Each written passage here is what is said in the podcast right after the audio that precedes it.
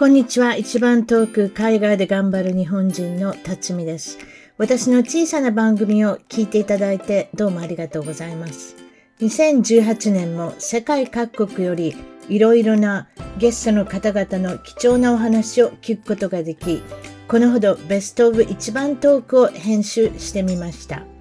これを機会にぜひ彼らのフルエピソードを振り返ってみてください。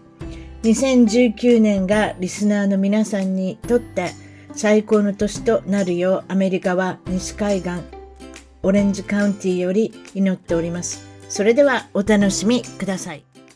それでは今回の一番遠く海外で頑張る日本人は、えー、アメリカは西海岸カリフォルニア州より、えー、ロサンゼルスですね。大きな町ロサンゼルスより、橋の口、徹さんに来ていただきました。こんにちは、徹さん。こんにちは、辰巳さん。こんにちは。もう何か、もう嬉しいです。リスナーであるっていうことを聞いておりますので、いつも聞いていただいてるっていうことで。そして、ロサンゼルスには31年もいらっしゃるということでいいんですか？はい。住んでおります。31年です。すごいですね。四半世紀以上ですね。そうですね。アメリカのが長いですね。うん。そうですか。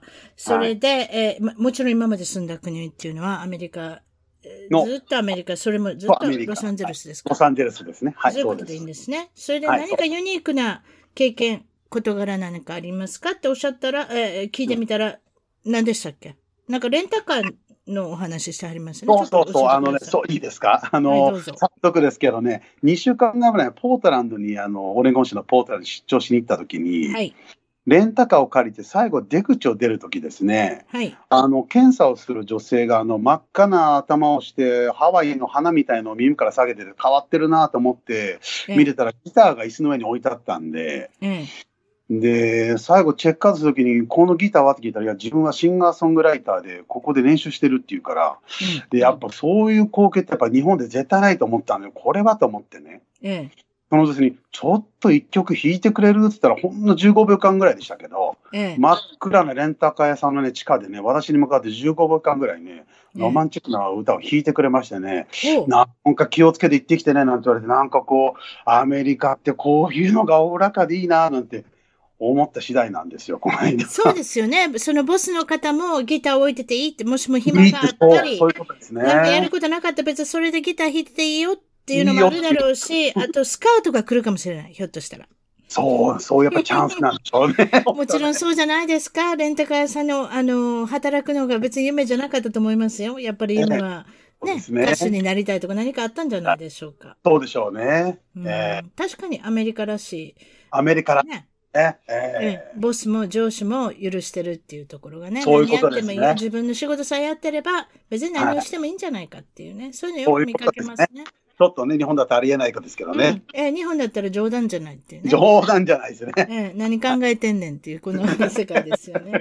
はい、えー、いつも、いつも聞いているのは失敗談。何かありますか？失敗談 あの、こう20年以上の話になりますけど、どうぞどうぞ。出張で、はい、あの、メキシコシティ経由で飛行機を乗に行った時ですね、お客さんからの現地の代理店に電話して確認した方がいいんじゃないのって言われてですね。で、その頃、携帯電話が今みたいにない時代ですから。そうですね。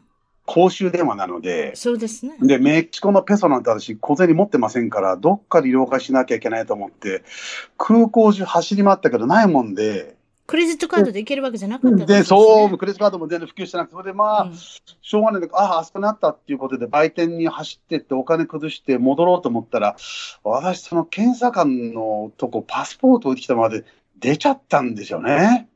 あらら。それで気づいたとき、はっとしましてね、うん、これ、ひょっとしたらずっとメキシコシティに一緒にいなきゃいけないのかなって。冷や汗かきましたよね。そんな簡単に出れたんですね。いや、もう出るのはね、やっぱ簡単で戻るのが。出るのは簡単ですよね、どこの国でもね、結構ね。よし、あの、アメリカ止めませんもんね、わざわざ出ていくんですかとか言いませんもんね。そう言いますけど、もう入ってくるの大変で、ほいで、まあ、頼み込んで字を説明して、英語と日本語とスペイン語でもごちゃ混ぜになって言って、なんとかね、じゃあいいってことでね、シュッと入れてもらってですね、うん、なんとかまあ、今ここにまたアメリカいるって感じですね。それ、どれぐらいの時間で帰ってきたんですか？な ?1 時間ぐらいかかったの？帰っていや、あのね、いや、実際にね、すごく長く感じたんですけど、もうダメかと思ったんですけど、実際に10分ぐらい。うん、あ、だって10分ぐらい。もう10分ぐらい。いや、でももう、これ、もうね、どうしたらいいのかとかいろんなこと。もう両手握って握手してね、お辞儀してね、もう頼むからって。そういうことですよね。パスポートそこにあるからっても、女英語わかんないとか言われちゃうし、もう困っちゃっても。もういわゆるでも、いあの、いい加減な、メキシコでよかったのかもしれません。いいそれでいい加減でよかったのかもしれませんね、トールさんに普通はね、入れてくれない。まあ、こいつはなんかわけのわかんない人間の、まあいいだろうみたいな感じで最後入れてくれましたね。うん。なるほど。くりしました。普通ありえないですけど、はい。そうですか、ご苦労様でした。ええまあ、皆さんもそういうこともあるかもしれませんね。まあ、特にアメリカ以外のところでそうなるとビビるのかもしれない。ね、パスポート、何でもパスポートってビビるんですよ。持ってって落とさないだろうか。で落とさないだけじゃなくて誰かに取られないかとか。そうなんですよ。ちょうどね、ねその時もね、お客さんにこう、私ちょっと電話かけてきますから、見ててください。あ、わかりましたっていう感じで、全部入れちゃったんですよ、僕。うわ大変。それで安心しきっちゃったのが嫌だったんですやっぱりね。うん。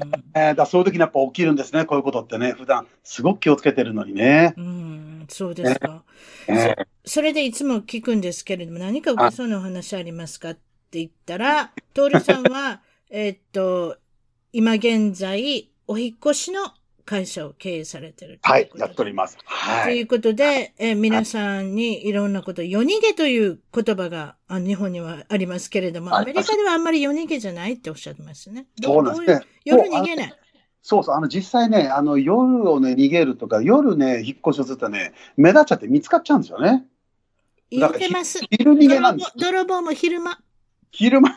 昼間、堂々と何もないような感じで、ね、そうそうそうそう。もう泥棒も前から入る。もう前から入る。普通に入っちゃう。で、ユニフォームなんか、ユニフォームなんか着ない。うん。白い T シャツで着ちゃう。やっちゃう。うん、そう余計なやまれないように。ああ。で、その中でもね、やっぱり特にね、あの、すごい仕事だったっていうのは、はい、あの、もうこれもずいぶん前の話ですけど、はい。あのまあ、あの、LA のね、ペントハウスというね、結構ハイライズのビルディングの上で住んでる、結構裕福な方の引っ越しやった時ですね、はい、持ってるものもね、あの、トイレの蛇口から何から全部金でできたりとかですね、靴も一足何千ドルが最低料金だったらもう、持ってるのは全部豪華なんですよね。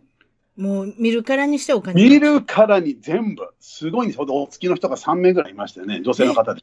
はいはいはいはい。本人はね、もう綺麗な方で若い方なんですけど、女性ですよ、もちろんね。日本男性もいない、男性も一人もいない。日本人の方ですね。日本じゃないですね。日本じゃない、日本人じゃない。そう言ってください。はい。それでその方が、あの、お引越しされるということで、トールさんに頼んで、どうなったんですか？あのね、依頼があってね、実際は荷物をね、いろんな箇所に分けなきゃいけなかったと。今思うとね、ええ、まあ、脱税だったと思うんですけど。はい。現金をいっぱい持っておられるってこと？いっぱい、そう。それでまあ、あの、私、冷蔵庫を、こう、中身を出さなきゃいけないので、冷蔵庫を動かすときに。はい。で、この冷蔵庫を中身出さないと動かせませんよって言ったら、もう本人も付き人の方もみんな忙しいもんですから、はい、あ、もう勝手にやってちょうだいっていうことで、冷蔵庫を中身出すと思ったら開かないんですよ、冷蔵庫はね。うん。で、従業員にちょっとあの、スクルードライバー持ってこいって工具持ってきて叩いて。そんな大層な冷蔵庫あるんですか？開かない。いや、や全部攻めないんでやっぱ止まってましたね、冷蔵庫ね。上下。うん、冷凍室も冷蔵庫も。で、全部開けると、うん、ビシーってね、この透明な袋に入った現金がもうびっちり入ってるんですよ。お札がお札。お札。当たり前、そんなとこに小銭が入ってませんね。すいません。お札が。そうしたらね、あのー、まるで映画のようじゃないですか。映画のようで、うわー、すごいと思ったら、いや、徹さん来てくださいって他の従業員から呼ばれて、行ってみたら、その、 credenza っていうかね、そのドレッサーの引き出しを開けたら、ザックザク出てくるんですよ、お金が。もうどこにも。もう冷蔵庫にもあるし、クローゼットにもあるし。それ何全部100ドル札？全部100です。うわそれ見ただけでも何億ちゃいますの？もうだって何 million だと思いますよ。それで、うん、普通私、引っ越しの仕事してて、現金は入れちゃいけませんって言ってますけど、うん、荷物の中に、うん。あれほどの数が多いと、もう全部でね、12箱ぐらいできたんですよ、お金の箱は。で、僕、従業員に。お金だけで？お金だけで。だからみんなの、もう箱にとにかく梱包しろってお金をね。うん。で、マニーって書けって言って、マニーって書いて、それよく箱の横にどこの部屋から出てきたって書きますでしょ？うんうんうんうんうんうん。普通ね、マスターベッドルームだって M と書きますけど、うん、リビングルームとキッチンだったんで、キッチンとリビングルームって書きましたけどね。すっごい。でも自分で詰めようともしはらへんねや、その人。そう、もう全然他の自分のことがもう精一杯で。うわあのね、要するにね、お金が多分できるとね、ヨーロッパ行っていろんなもの、骨董品を買いにあさってたみたいで、そっちの方が心配もう元気なああ、ああ、そその方にも価値があるからね。うん、そう、でもそれそそれでど、どこに引っ越しはったん？そいや、あのね、あのー、ロサンゼルスで2軒。で、他州で2軒。で、保管倉庫に1軒。5つに分けましたね。ああ、みんなバラバラに？バラバラに。うすごい。やっぱそうでしょうね。脱税としか考えられないですね。それで、ちょっとね、これまたね、ちょっと少し伸ばすと、あの、まあ、無事に終わって、数年後、LA のね、リトル東京で、ある焼き鳥屋さんで食べたら、なんか視線を感じるんで、チラって見たら、その付き人らしい方が一人こっち見てたんですよ、僕の。その時の。その時の。うん、もう3年ぐらい経ってから。えー、で、僕、一回目を捨てて、まさかなと思って、今度もう一回その人たち見たら、はあ、付き人3人とその依頼人の女性4人がそこ、4人ともずっとこっち見て、目をずらさないでずっとこっち見てるんですよね。うん、怖かったですよ。で、僕、あの、一応挨拶しに行かなきゃいけないかなって挨拶しに行ったらね、ええ、なんであの時に、この、誰々にその税務局っていうかね、連邦政府の方にね、なんでリポートしたんだって言うか、いや、僕全然知りませんと。言ったんですえ、そんなこと言われたの？言われました、言われましたよ。お前がリポートしたんじゃないか僕全然知りませんって聞いたら、結局ね、あの、FBI の方はね、全部どこに隠したか全部探し当てて、全部募集したらしいんですよ、あの荷物を。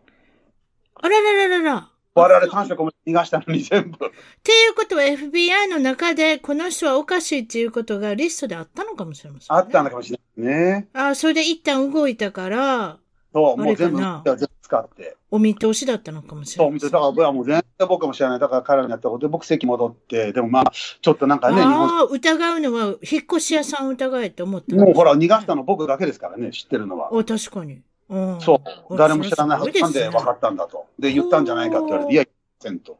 そういうところそういうところで FBI が機能してたんですね。そう。それで僕ね、あまあ、ちょっと気まずいね、まあ、ちょっと、あの、怖かったのはね、僕あの、怖いじゃないですか。まあ、日本的にそう、あの、ビール差し上げたんですね、一本ね、お店からね。あの、僕が店の方に言って渡してくださいと。ええ、ええ。言ったら5分後にですね、ええ。一生日の日本酒か口ね、持ってきましてね、お礼だとかね、怖かったですよね、なんかね。お礼の仕方が半端じゃないですね、もうね。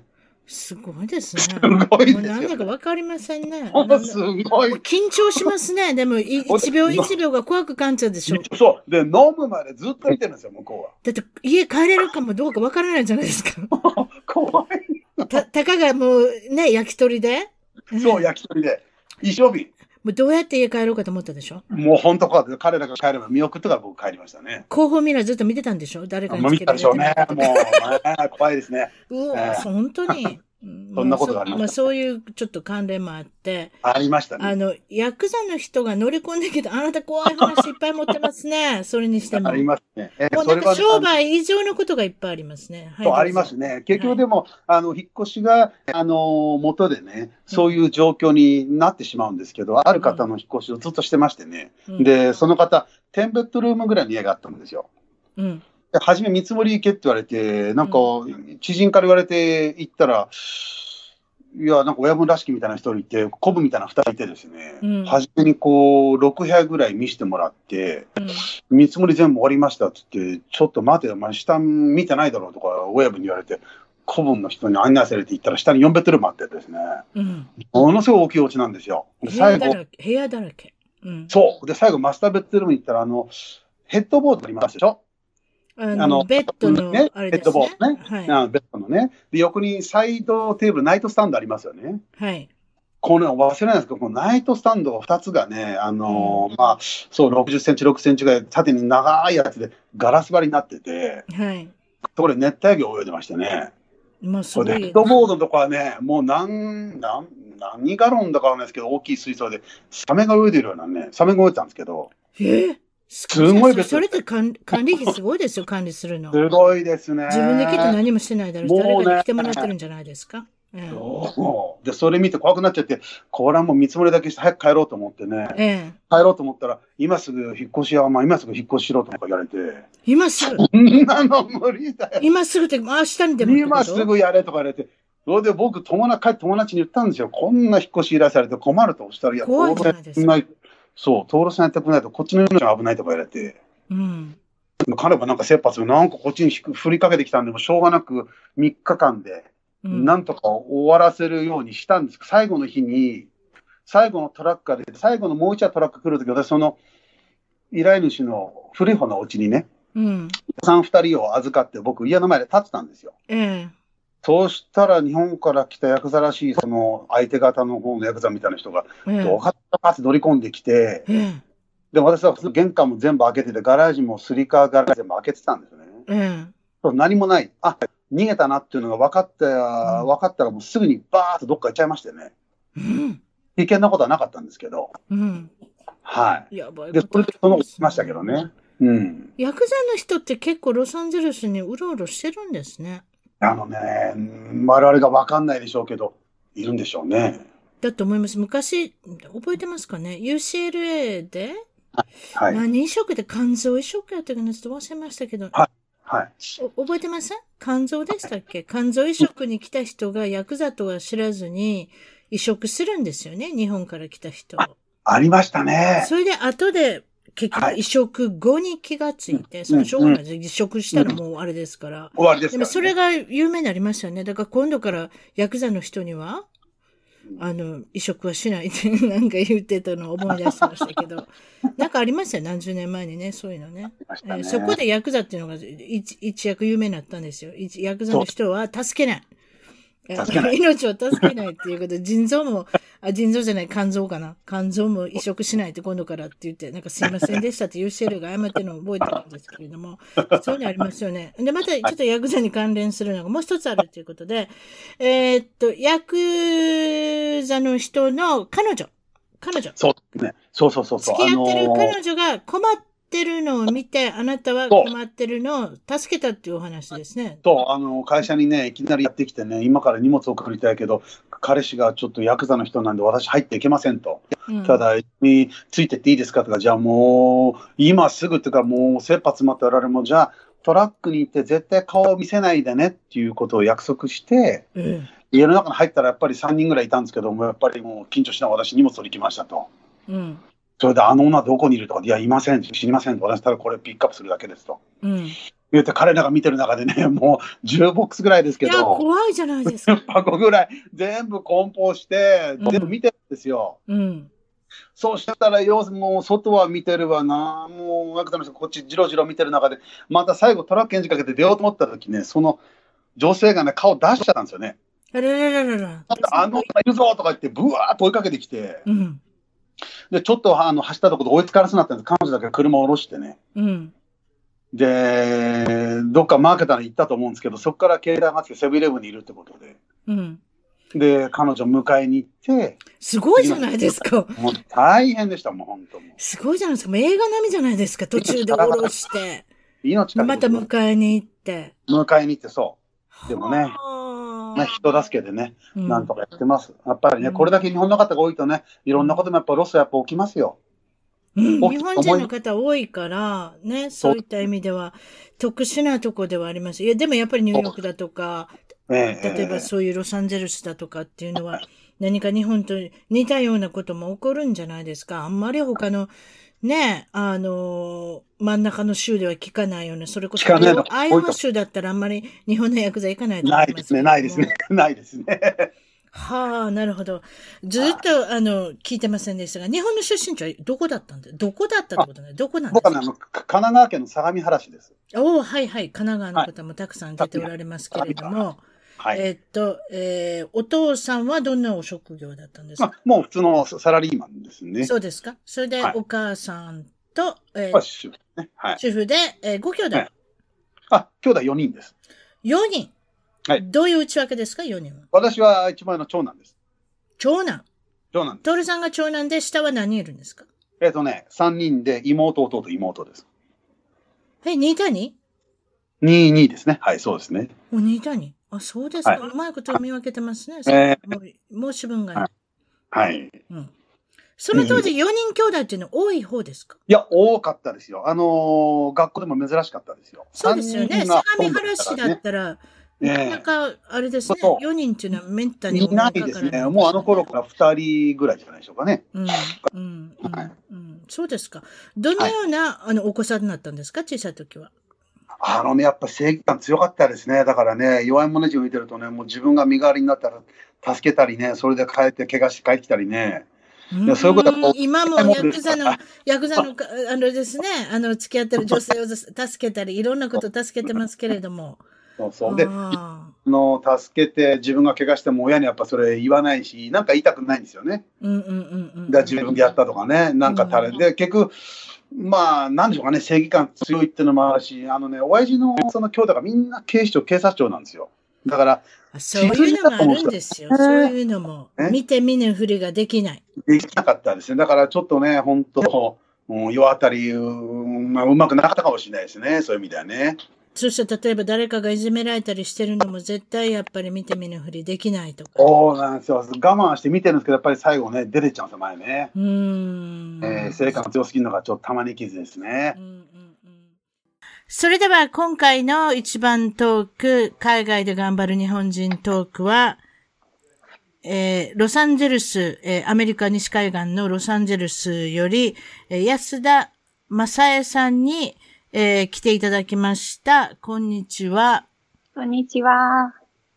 合ってますよね正恵さんですよね、はい、そうです、そうです。そうですね。はい。そうですね。何を言ってんのあの、再出場ということで、再出演ということで、はい、えー、っと、まさやさんのとても興味のある、私がとても興味があるのは、UCLA の、えー、はい、UCLA というのは、これは、えー、アメリカでいう州立、えー、カリフォルニア州立大学、ロサンゼルス校、はい。いう感じですね。はい。えー、医学では非常に有名な、医療施設の非常に整った、えっ、ー、と、大学病院の方で、えー、精神科の方で、ナース、えー、看護婦されてたっていうことで、はい、それで、はい、まあ、その現状ですね、その、精神科というか、精神に、メンタルヘルスの、この日米の比較であったり、まあ、実際問題どういうふうなことになってるのかっていうのをちょっとお聞きしようかなと思って、今日は出てき、もう一回出てきていただきました。はい。よろしくお願いします。よろしくお願いします。はい。まずはその日米比較から入っていきたいと思うんですけれども、はい。その、日本でメンタルヘルス、精神に少し弱いところがあるとか、はい、異常があるとかっていう、うんうん、そのイメージですよね。はい。日本では、まだまだ、やはり、こう、なんていうのかな。ど、どう思われます？どういうふうに囚われてます？日本では。ずいぶん、私が臨床日本で精神科やってたのがもう20年前ですかね。うん。で、その時はもう本当に、あの、収容するっていう感じでしたよね。精神科イコール、怖い人、うん、特別な人、家の恥みたいな。そうなんですよ。うん。で、今は多少は良くなってきてるかなとは思うんだけれども、やっぱり、あの、病院、精神科の病院なんかはなかなかもう、やっぱり特別な人が行くところとか、精神科には行きたくないとか、あとはそのクリニックとかが今できてきてはいますけど、なかなかやっぱ精神科っていうのは隠さないといけないとか、あんまり言いづらいとか、うん、あの、ありますよね。だから、あと偏見がやっぱりまだまだあるし、アメリカもまだありますけど、でも日本の方がやっぱりかなり偏見はあるでしょうし、あの、精神科、だから心療内科っていう日本には面白いって言ったらあれですけど、アメリカには心療内科ってないんですけど、心療内科って言うと、あの、行きやすいんですよね、みんな。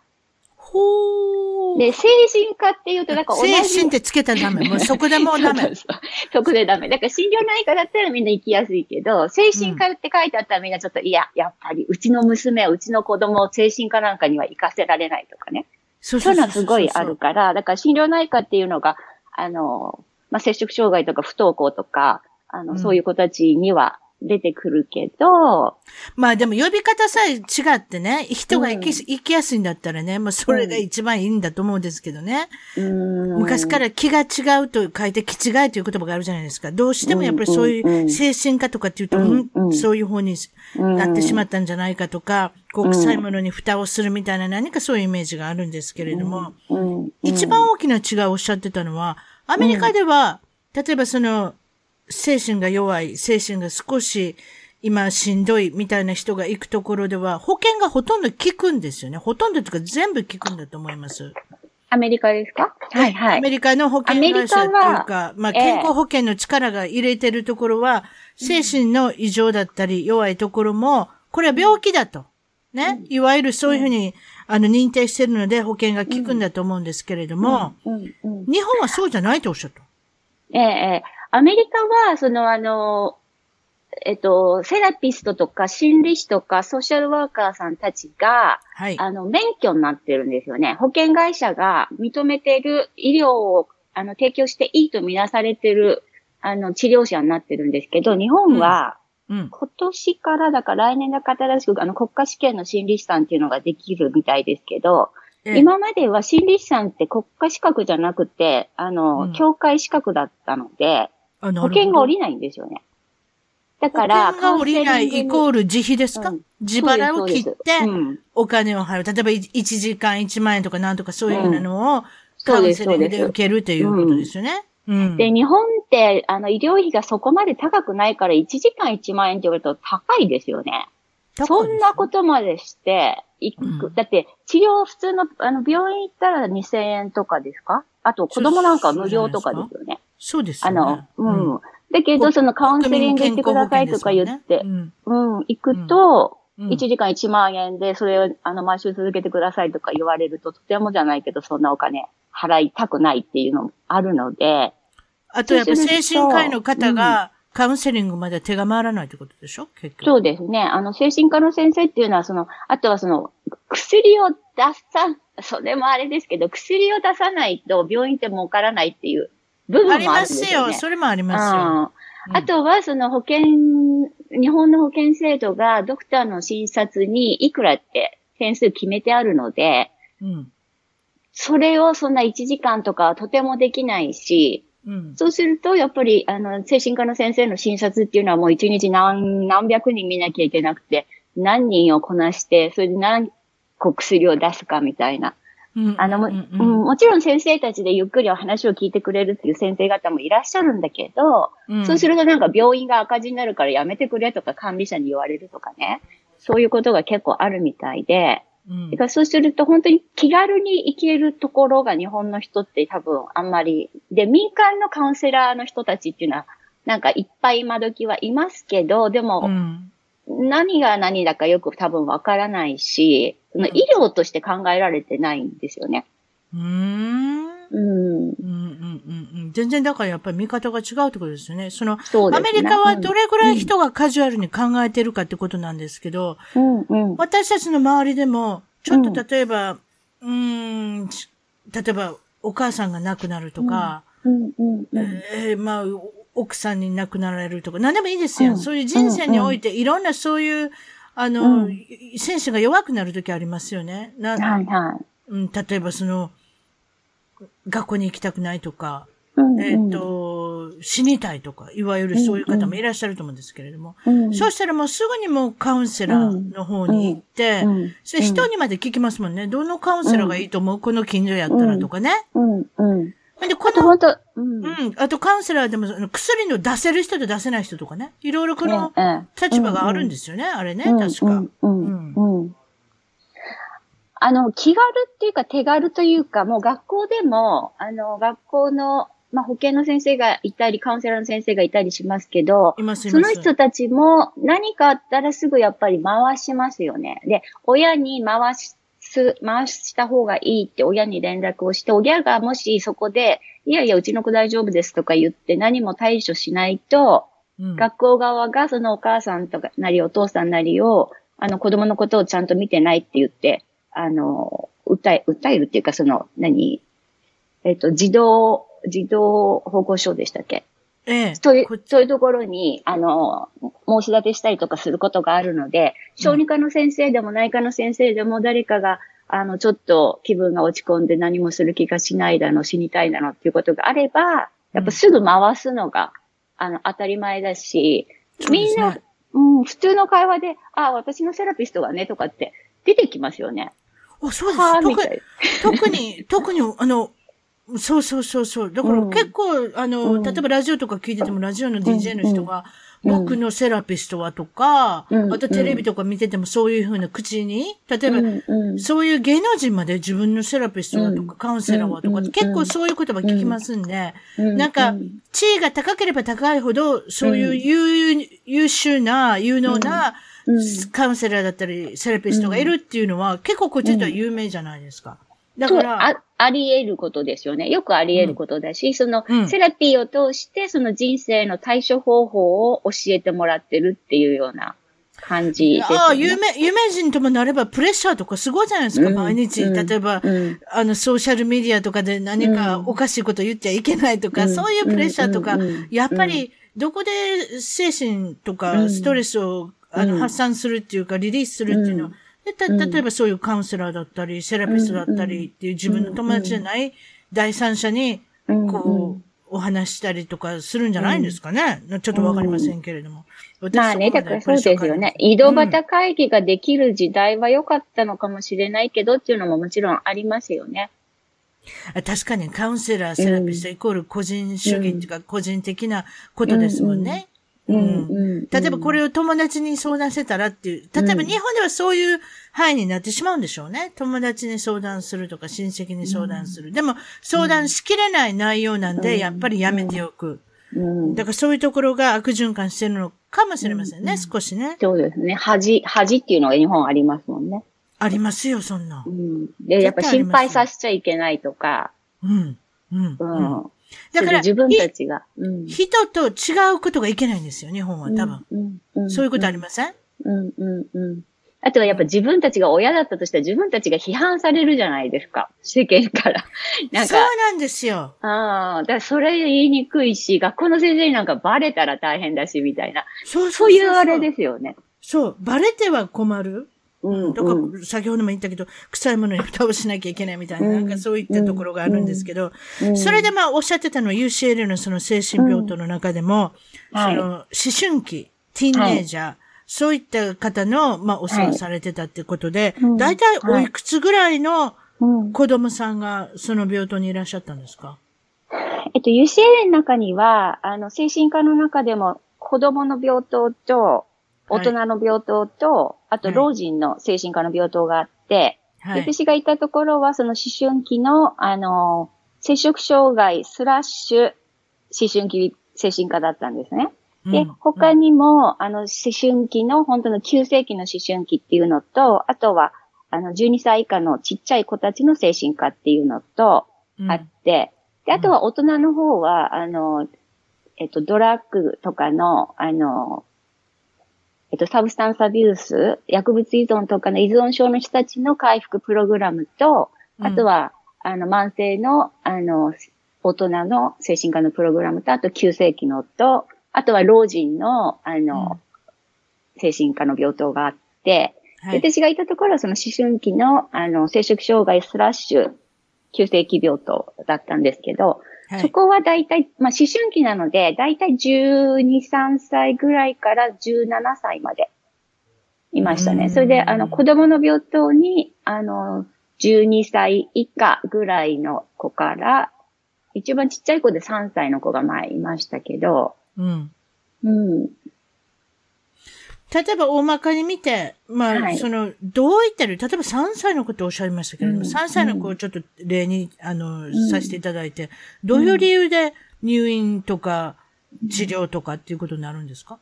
その3歳の子は、そのあの子供の方の病棟にいたんですけど、その子のお母さんが、あの、自殺しちゃって自分家で。で、それを、それを見ちゃったんですよね。それ見たんですか、うん、うん、あ、それ見たら大変それで、あの、その、とにかく死にたい死にたいって言い始めて、で、首をつろ、首をつってたので首をつろうとして、でも本人、子供にしてみれば別に死にたいっていう意味がよくわかってるわけじゃなくて、ただお母さんに会いたいんですよね。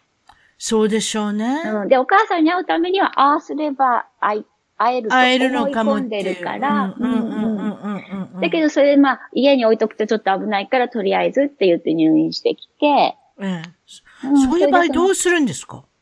まあ、調整ですよね。調整と、あとやっぱその子供の中のその、あの、グリーディングって言いますけど、そのお母さんとの別れについての、まあ、別れを取り、まずは受け入れてもらわなきゃいけないっていうか、それが現実で。そうなんですよ。その、そのまあ、宗教的な信念とまたあれかもしれないですけど、その子がそれをやったからといって、お母さんに会えるわけじゃないんだよっていうのを、やっぱ本人がなんとなく分かっていかないといけないんですよね。そうですよね。うん。でもまあそれには時間かかるし、だからそうするとまあ、まず3歳の子であれば、その、その首を吊ろうとするっていうことは危ないから今はしちゃいけないんだっていうことをとにかくとにかく言い続けることと、うん、あとは同時になんかその子たちができること、楽しめること、あとは残った家族たちがその人のこと、その子のことを守ってくれるんだっていう安心感が得られること。そこら辺はもう家族とかの調整と、あとその子がお母さんを亡くした悲しみに対処できるように、発散できるようにさせてあげる。うん。で、3歳だったらその子はあの特に別に薬とか使う必要もないので、でね、あの本当に環境を整えて、とりあえず安全な場所に入れてあげて、それでまあ様子を見るっていうような形でしたけど、例えばね、そういう男の、うん、おまあ、男の子、女の子、女の子。女の子。ね、うん、女の子ね、はい、そのお母さんの自殺現場を見てしまって、もうそういうふうな、その、ビジュアル的に見てしまって、うん、プラス、その事実を知ってしまった。この二つでダブルパンチじゃないですか。でもそういう時は、突然に精神的に病になった人っていうのは、逆に言えば、彼っていうか短期に治る場合もあるのかもしれませんね。うん。ちっちゃい子たちは結構、まあ、わ、若いうちは早いですよね、やっぱり。やっぱそういうことですよね。うん、考え方もその染みついてないじゃないですか。うんうん、大人になればなるほど、そのネバとかセセネバとか、あの、一般的なあれがとかっていうのが気になってきて、それが自分を苦しめることになるんだけど。早ければ早いほど、そういうところは、その、うん、なんていうんですか、スポンジみたいにいろんないいことも悪いことも吸収しますけれども、まあ、その治癒力って、自分の治癒力っていうのは強いですよね、そういう意味ではね。いろんな余計前な情報がないのでね。そうですね。てか、それで環境が、家族とか、その、その子のいる環境が、整えてくれれば、あの、結構うまくいきますよね。例えばこれ、お母さんが病気で死なれた場合と、うん、それで自殺みたいに突然に、うん、あの、まあ、死別するっていうのと、またこれ環境違うでしょうね。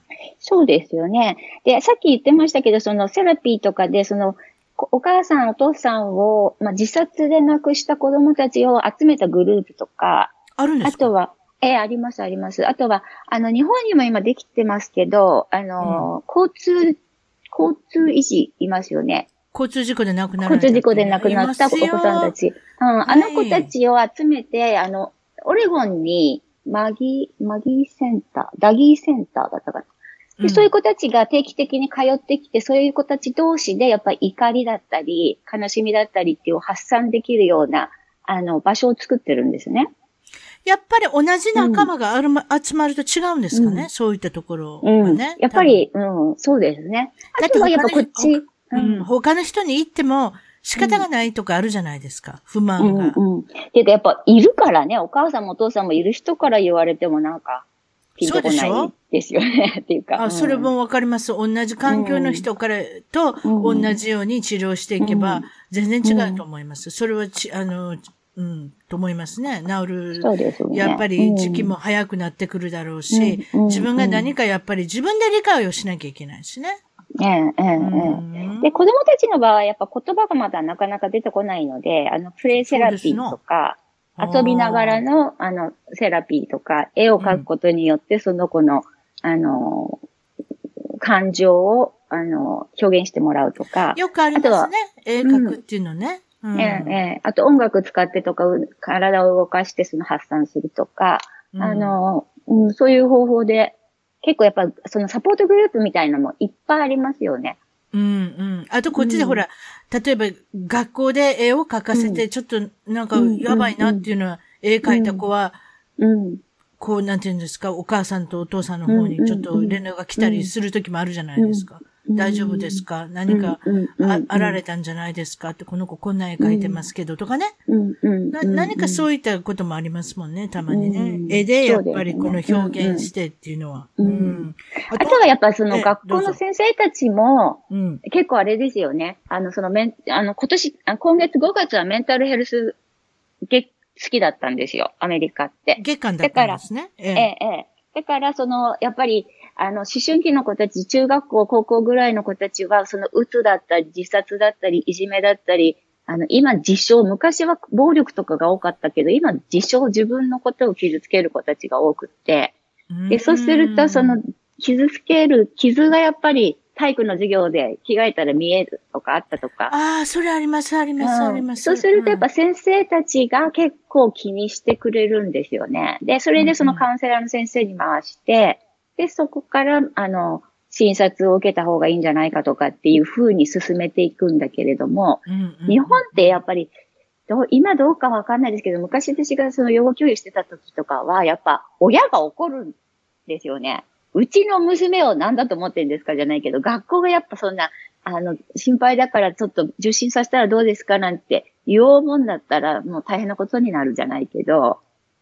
わかる、うん、おと、お母さんとお父さんの方が、あの、結局だからお父さんとお母さんを怒怒られてるみたいな思うんでしょ？あなたのおお親、親、親としてみたいな、そういう、なんか先生からこう判断されたっていうか。そういうふうなのがあるんじゃないですか？恥っていうかね。うん。あとはその大丈夫って自分たちは大丈夫って思ってるところに余計なこと言われても、聞く耳がないというか。そういうことや、そういうことや。あ、聞く耳がない。あ、確かに。うん。うん。っていうか、この子はこういう子なんですとか、あの、養護教やってて接触障害の子たちにもすごい難しいっていうのは、やっぱ、親にちょっと保健の先生が連絡しても、いやいや、娘は今ただちょっとダイエットしてるだけなんですとか、あの、ああの、重篤だと思ってもそれがなかなか伝わらないし、聞いてくれないし、向こうは別に聞く気もないし、みたいな。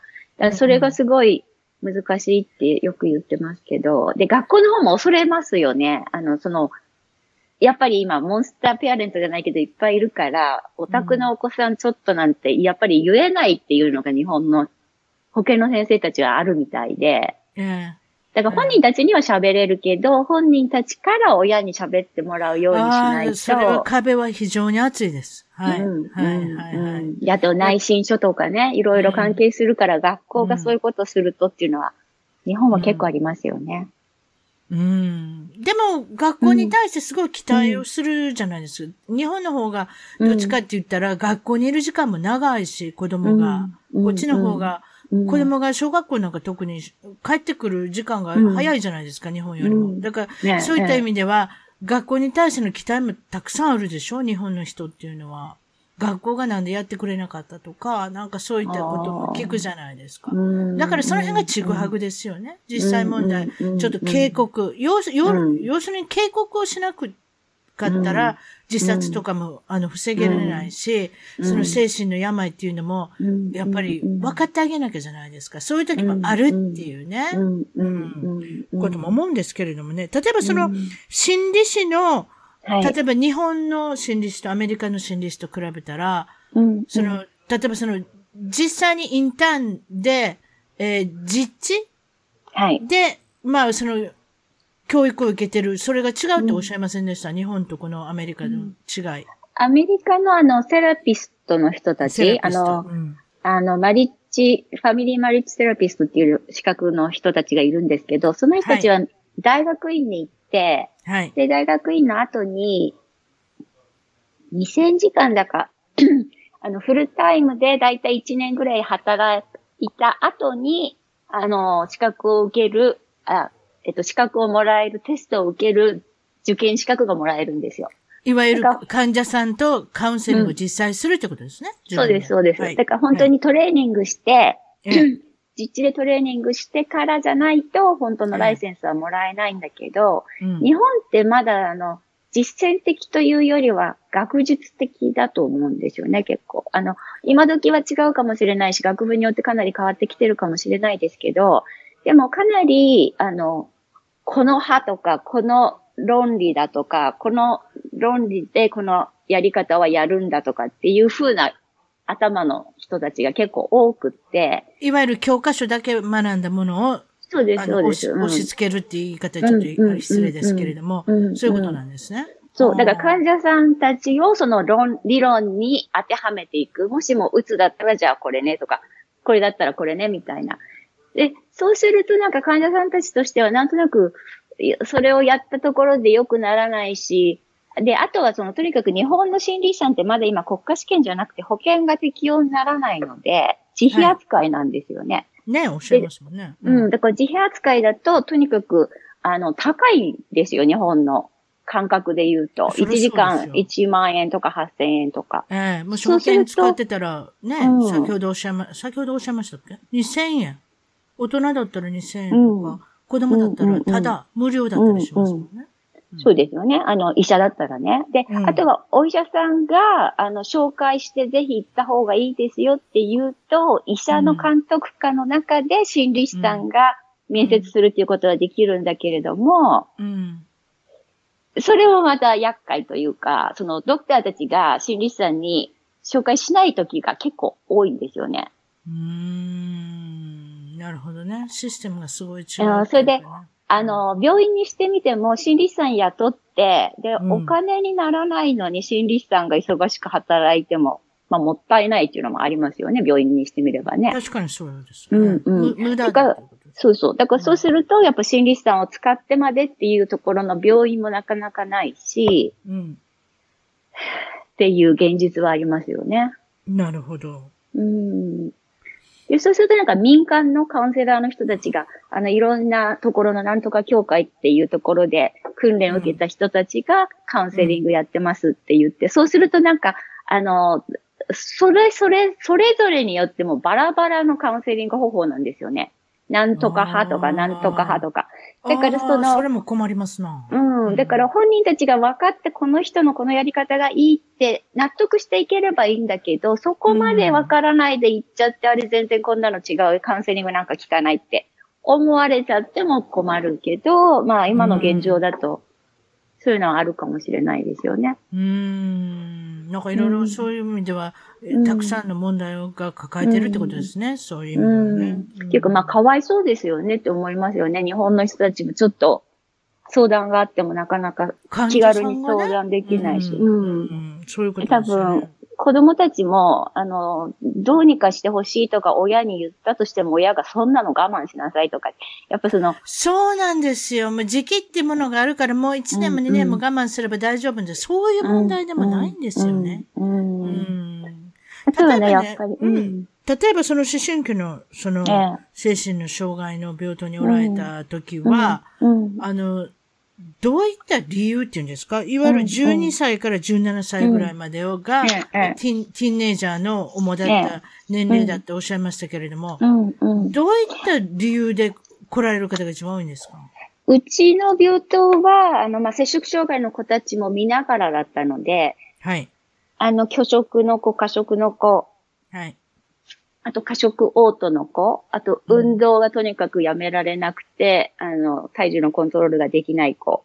あとは、運動やめ、運動やめれない子？なんで、なんで脅迫的、脅迫的にその、あの、一般的にや、痩せるためには運動がいいってやっぱりどこでもいい、ね、皆さん思いますよね。うん、ええ、ええ。で、そこやりすぎてしまう。そうそう、やりすぎて、でも自分ではもう止められなくなるぐらいまでやって、で、すべての生活が、その高校生だったら高校生の朝のクラブに7時に始まり、その前は学校までジョギングしていって、そしてっても、すべての生活が運動に支配されるような子たちっていうのも出てきちゃうんですよね。すごいカリフォルニアと思う、それ。カリフォルニアそういうの多い。ね、日常生活ができてればいいんだけど、何らかの支障が出てきちゃった時には、やっぱ本人たちも結構苦しくなってくるので、うん、まあそういうあの支障が出てきちゃってる子たちとか、あとはうつ、うん、あと起死燃料、じあの死にたいとか、あと自傷って、うん、あの、今、あの、手首切るとか、その、それが流行ってるっていうか多いですけど。あ、あれ、それ、特別な名前あんねん。この間言うてたわ。ええ、なんて名前だっけな。なんかそういう、傷つける子な？セルフハームとかですか？セルフハーム？なんかわからんけど、ええ、ニッピング、うんうん、ニッピングじゃないわね。この聞いとくわ。なんかそういう特別な言葉があんねん。そういうことをするこの言葉っていう、そのカテゴリーの言葉があるんですよ。結局だからあれナイフとか、あの、小さな、あの、うん、切るもんですよね。ちょっとわかりませんけれども。うん、レーザーで、ね、レーザーで、ピピピピピピ切り出して、それの後を見たら、やっぱり、あ、この子ちょっとやばいなっていう。やっぱその理由っていうのは死にたいっていうことに関しての理由っていうのはあれですか？高校でいじめられたりとか、高校に行きたくない。な、なんか、なんかそういうことですか？中学校に行きたくない。なんかそういうことですかね？その、あの、その実証の子たちっていうのは、そこ、本当に死にたいかっていうと、あんまり本当に死にたいと思ってなかったりするんですよね。だけど、あの、起死燃料で、ええー、よく言いますや狂言自殺とか、うん、結局あんまり死ぬ気もないんですけれども、プロセスが何にも真ん中がなくて、もうこの問題と解決するの嫌になったらもう死ぬしかないみたいな。ね。あの、自傷とね、その死ぬのとちょっと別問題なんですよね。だから、起死燃料である子たちが本当に死にたいって言ってる子たちは、うん、あの、薬飲もうとしたりとか、飛び降りようとしたりとか、そういう違う計画があるんですよ。まあ、大体がね。うん、まあ、死にたいけど、その計画までない子たちもいるんだけれども、うん、死にたいって言ったらそういうことなんだけど、あの、自傷の子たちっていうのはそれが対処方法なんですよね。自分を傷つけて、あの、痛みを感じることによって、その自分の中の、あの、欲求不満だとか、怒りだとか、できなさだとか、そういう惨めさとか悲しさを忘れられる。うん。だから自傷っていうのは、あの、その死にたいに直接関係してる子もいるかもしれないけど、ほとんどの場合は、あんまり関係してなくて、それが一つの症状だったりするんですよね。例えばそういう子どうしたらいいんですか？そのレーザーでシュシュシュシュ、あの、うん、その、腕というか、その、うん、切ったり傷つけたりする子ってどういうふうに持っていくんですか？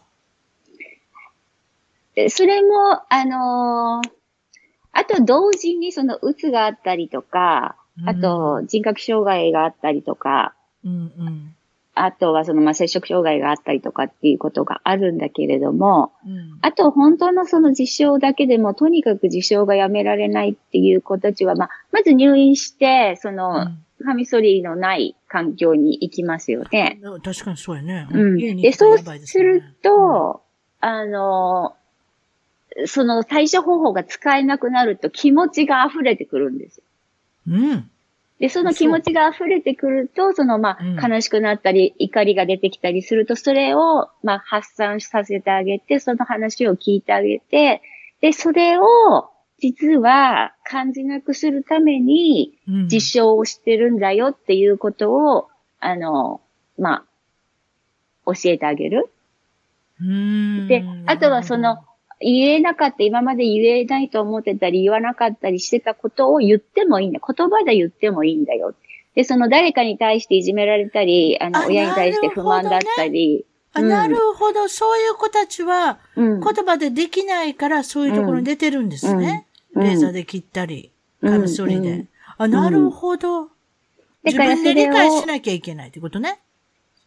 そう、自分で理解できてくれば、ね、えー、で、それで本当にその、ずっとこれをしていくのも、まああなたのチョイスだけど、うん、だけどこれをしなくてももうちょっと自由に、あの、生きられる方法もあるんだよっていうことで、あの、まあグループ療法したりとか、個人療法したりとか、あとはその、発散させてあげる運動するなり、あの、みんなでゲームするなり、そういうことでも、あとは友達との関係がやっぱりすごい希薄になっちゃってたりするので、人との関係の中で、あの、まあ、癒される部分っていうか、発散できる部分があるんだよっていうのをやっぱ再体験してもらう。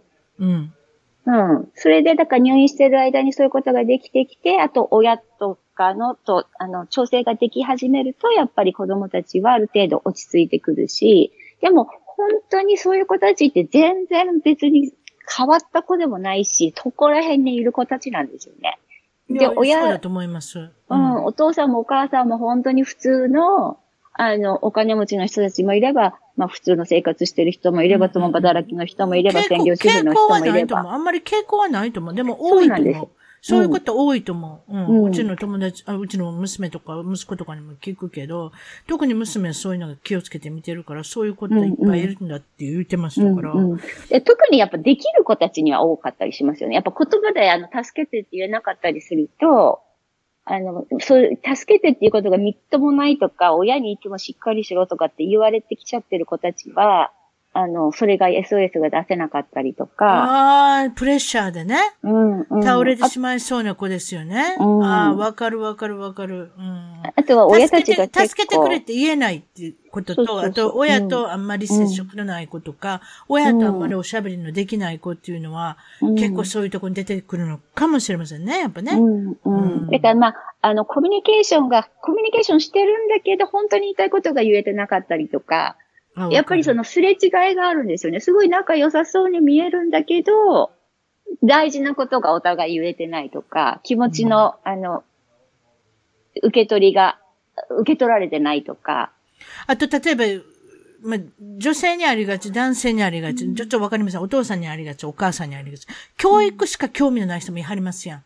おしゃべりで。うん、うん、うん。例えば成績が何やとか、どういうふうに、お前は弁護士になれとか、医者になれとか、とりあえずはいい、オール語で持ってこいとか、ね。そういうふうな頭ごなしで言ってしまう人っていうのは、何もこの共通な面白い話題がなかったりとか、ね。今、ティーンエイジャーはどういうふうなことに興味があるのか、お母さんもちょっとそういうふうな映画を見てみようかなとか、何かそういったことが欠けてるご家庭もいっぱいあると思うんですよ。うん、結構だから、あの、まあ、知識障害の子とかでもそうですけど、お父さん弁護士さんとか、大学の教授とか、あの、やっぱり傾向あるでしょ、まあ、そういうのね。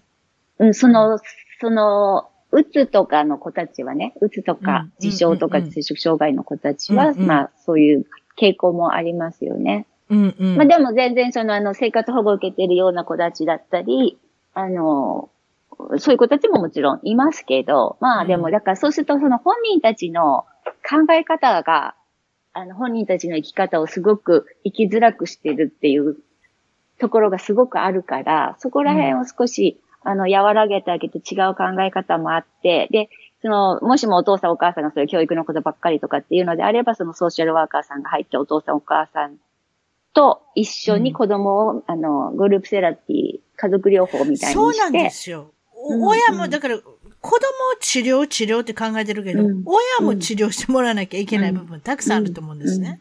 だって、子供は親から影響を受けてるわけですから、だから子供ばっかり言ってられない。自分もやっぱり変わっていかなきゃいけないっていうね、その親としても。例えば、そういうことで、えー、っと、まあ、思春期のその、カミソリで少しそういうことをしてしまう子、うん口に出せないから。あと、うん、実際問題、死ぬ？自殺未遂をした子、はい、例えば死にたい、うん、アクションを取る子、これどうしましょう、えっと、どこ入院してきたらですか？じゃなくて、外行ったら、どっちでもいいですけれども。どっちでもいい。あのー、あなたの知ってる限りで思春期の子で、実際問題、まあまあ、言ってしまった方は知りませんよ。もう、もうそれまでで終わってしまいますけれども、そうじゃなしに、その前で取り、取り留めて。うん。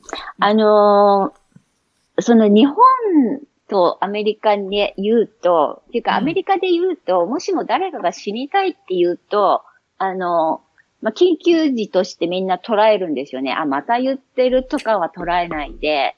はい、で、あの、一般的にも精神科なり教育の現場であれば、アメリカであれば、うん、誰かが死にたいっていう言葉を一言書いたり、言ったりしたら、まあ、周りの人たちも見てるので、まあ、即、あの、救急室、一般の普通の病院の救急室に連れて行きなさい。まあ、送りなさい。それか、まあ、救急車呼んで連れてってもらいなさい。それで、そこで、その死にたいって言ってる意味が、本当にその、自殺をしたいっていうことなのか、とにかく今の状況から逃れたいのか、なんかがすごい辛いのか苦しいのかっていうのを精神科がアセスメントするんですよね。うんうんで、そこで入院が必要であれば入院してもらうし、本当に、いやいや、あの、死にたいっていうのはそういう意味じゃなくて、ただ言ってやっただけとか、まあ、いろいろありますよね。でそこできちんとアセスメントをして、それで入院が必要であれば入院してもらうし、あの、家に帰って大丈夫だけど、まあ、あの、セラピーした方がいいと言えばそういう勧めをされるんだけど、うん、日本だと、あの、死にたいっていうのを、多分救急士に死にたいって言っても誰も取り上げてくれないんですよね。で、あの、多くの人たちが言うのは、先生に死にたいとか言うと薬だけ増やされましたとか、あの、学校とかでもあんまり、なんか多分、親とかも死にたいとか言っても、どうしていいかわかんない人たちが、まあ、日本は多いのかもしれないし、うん、結構ね、お医者さんでも死にたいっていつもこの人言うんですよ、みたいな。え、それでいいんですか？みたいな。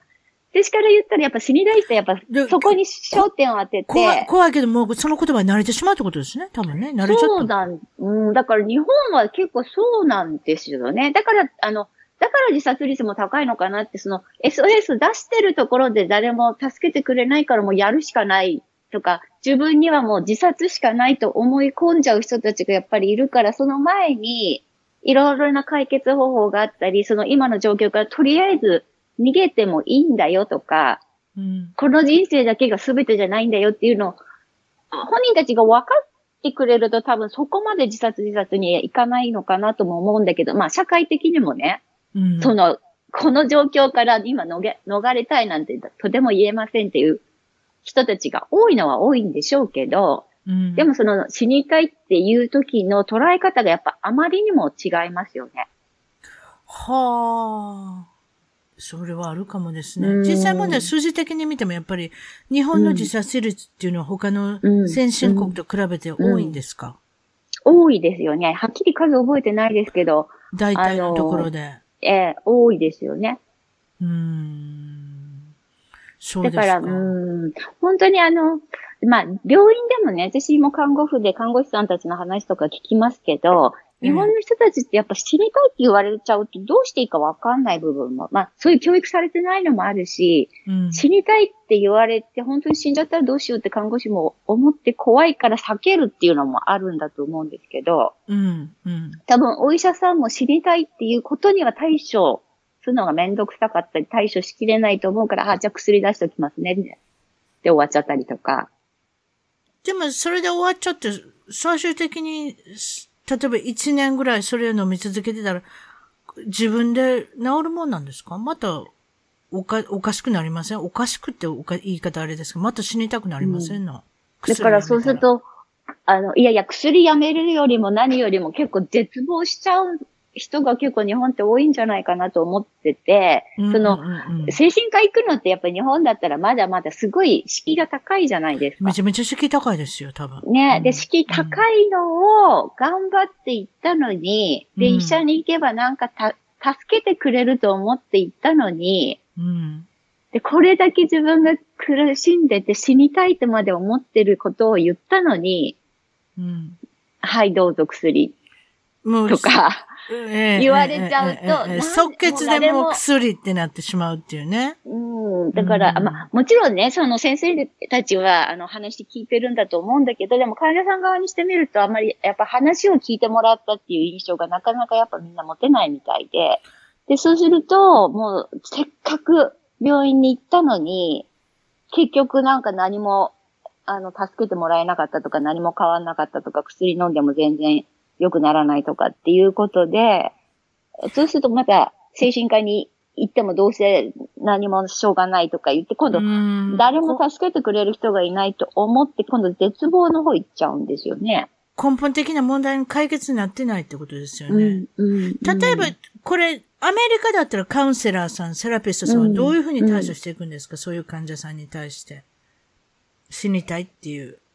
死にたいって言ったら、あの、さっきも言いましたけど、やっぱりその死にたいのの意味、その人それぞれにとって多分死にたいっていう意味が違うので、うん。あの、まあ、救急室に行ったりとか、病院の中で看護師とかもそうですけど、死にたいっていうことが、その人にとってどういうことなのかっていうのをまずはっきりさせる。うんうん。それで、その、本当に死にたくて、その、計画があって、いつどういうふうにやろうと思っているのかっていうのがまであるかどうかっていうのを聞いて、おなるほど、ね、で、それで、それが。先ほどの、だから、そうじゃ、カミソリでちょこちょこ切ってることもやっぱ違うところ、そこですよね。アクションいつししたいのかとか、うんうんうん。うん、なるほど。そういう計画そこまで考えてるっていうことは結構シリアスだと。私たちは取るから、そしたら本気で、あの、まあ、即入院するなり、あの、対処しないといけないって。で、そこで、いやいや、またどうせ言ってんでしょみたいに言って、やっぱ自殺しちゃう子っているので、うん、なるほどね。そこで出してしまったらね。うん、例えばこれ入院期間どれぐらい、例えば先ほどのカミソリで、うん、あの、傷つけてしまう子とかだったら、だいたいどれぐらい、まあ個人差もあるでしょうけど、どれぐらい入ってるんですか、入院するんですか？カミソリとかの子たちは結構やっぱ長期的な入院が必要になる、入院っていうか治療が必要になるので、うん、UCLA とかはもうあそこ急性期の病院なんですよね。だから保険も急性期にしか、あの、出してくれないので、UCLA 自体には、うん、あの、接触障害の子たちはだいたい1ヶ月ぐらいいますけど、いましたけど、はい。うん。でもその自傷とか、うつとかの子たちはまあ2週間前後ですかね。なるほどね。あ、なるほど、ね、それで、あの、日本みたいにまあ措置入院じゃないですけど、あの、うん、本当に自分の命が危ない、他人を傷つける危険がある、あと自分の世話ができないっていう時に限って、うん、あの、ホールドができるんですよね。医者の権威で、うん、強制的にあの入院させることができるんだけれども、それが 24時間だったかな。はじめの、あの、数時間って決まってるんですよ。で、その時点、その、その時間が過ぎた時点で、あの、もう一回アセスメントをしても、本人がもし、あの、もう死ぬ気はなくなりましたとかっていうことがあれば、うん、で、本人が退院したいということであれば、退院してもらわなきゃいけなくなるんですね。うんうん、だけど、まあ、そこで大体の人が、あの、自分からやっぱり治療したいとか、もうちょっとここで入院してたいとかっていうことになれば、あの、まあ、だ、だいたい1週間から2週間ですね。で、その後に、あの、レジデンシャルっていう、あの、治療のところがあるので。自宅でっていうことですね。うん、自宅でじゃなくて、レジデンシャルってあの、レジデンシャル中間、はい、中間施設みたいので、宿泊型で、はいはいはい、で、そのグループ療法とか、あの、やっぱ安全は守られるところ。うんうん。だけど、それで治療的に、あの、治療をしてくれて、で、小学、あの、思春期の子たちはそこに学校があったりとかして、学校とかを行きながら治療を受けるみたいな。グループの治療ってこっちよく聞きますよね。うんうん、同じ仲間が集まってみたいなね。うんそういうのうのは非常に効果があるんだと思うんですけれども。で、そこまでいかない子たちはもうそれで退院して、で、あの、セラピストなり、外来なりで、あの、フォローしていきましょうって。で、本人にも、もしもまたこういう気持ちになったら、あの、救急室に行くなり、あの、911で呼ぶなり、あの、誰かに言うなりして、またそういう気持ちになったらまた、その時に対処しようねって。うん、なるほど。うん。例えば死にたい理由っていうか、うん、そういうのどういうのをよく耳にしますか、うん、こちらで。こちらでよく耳にしてたのはやっぱボーイフレンド、ガールフレンド。あとはそのいじめ。ボーイフレンド、ガールフレンド振られたってこと？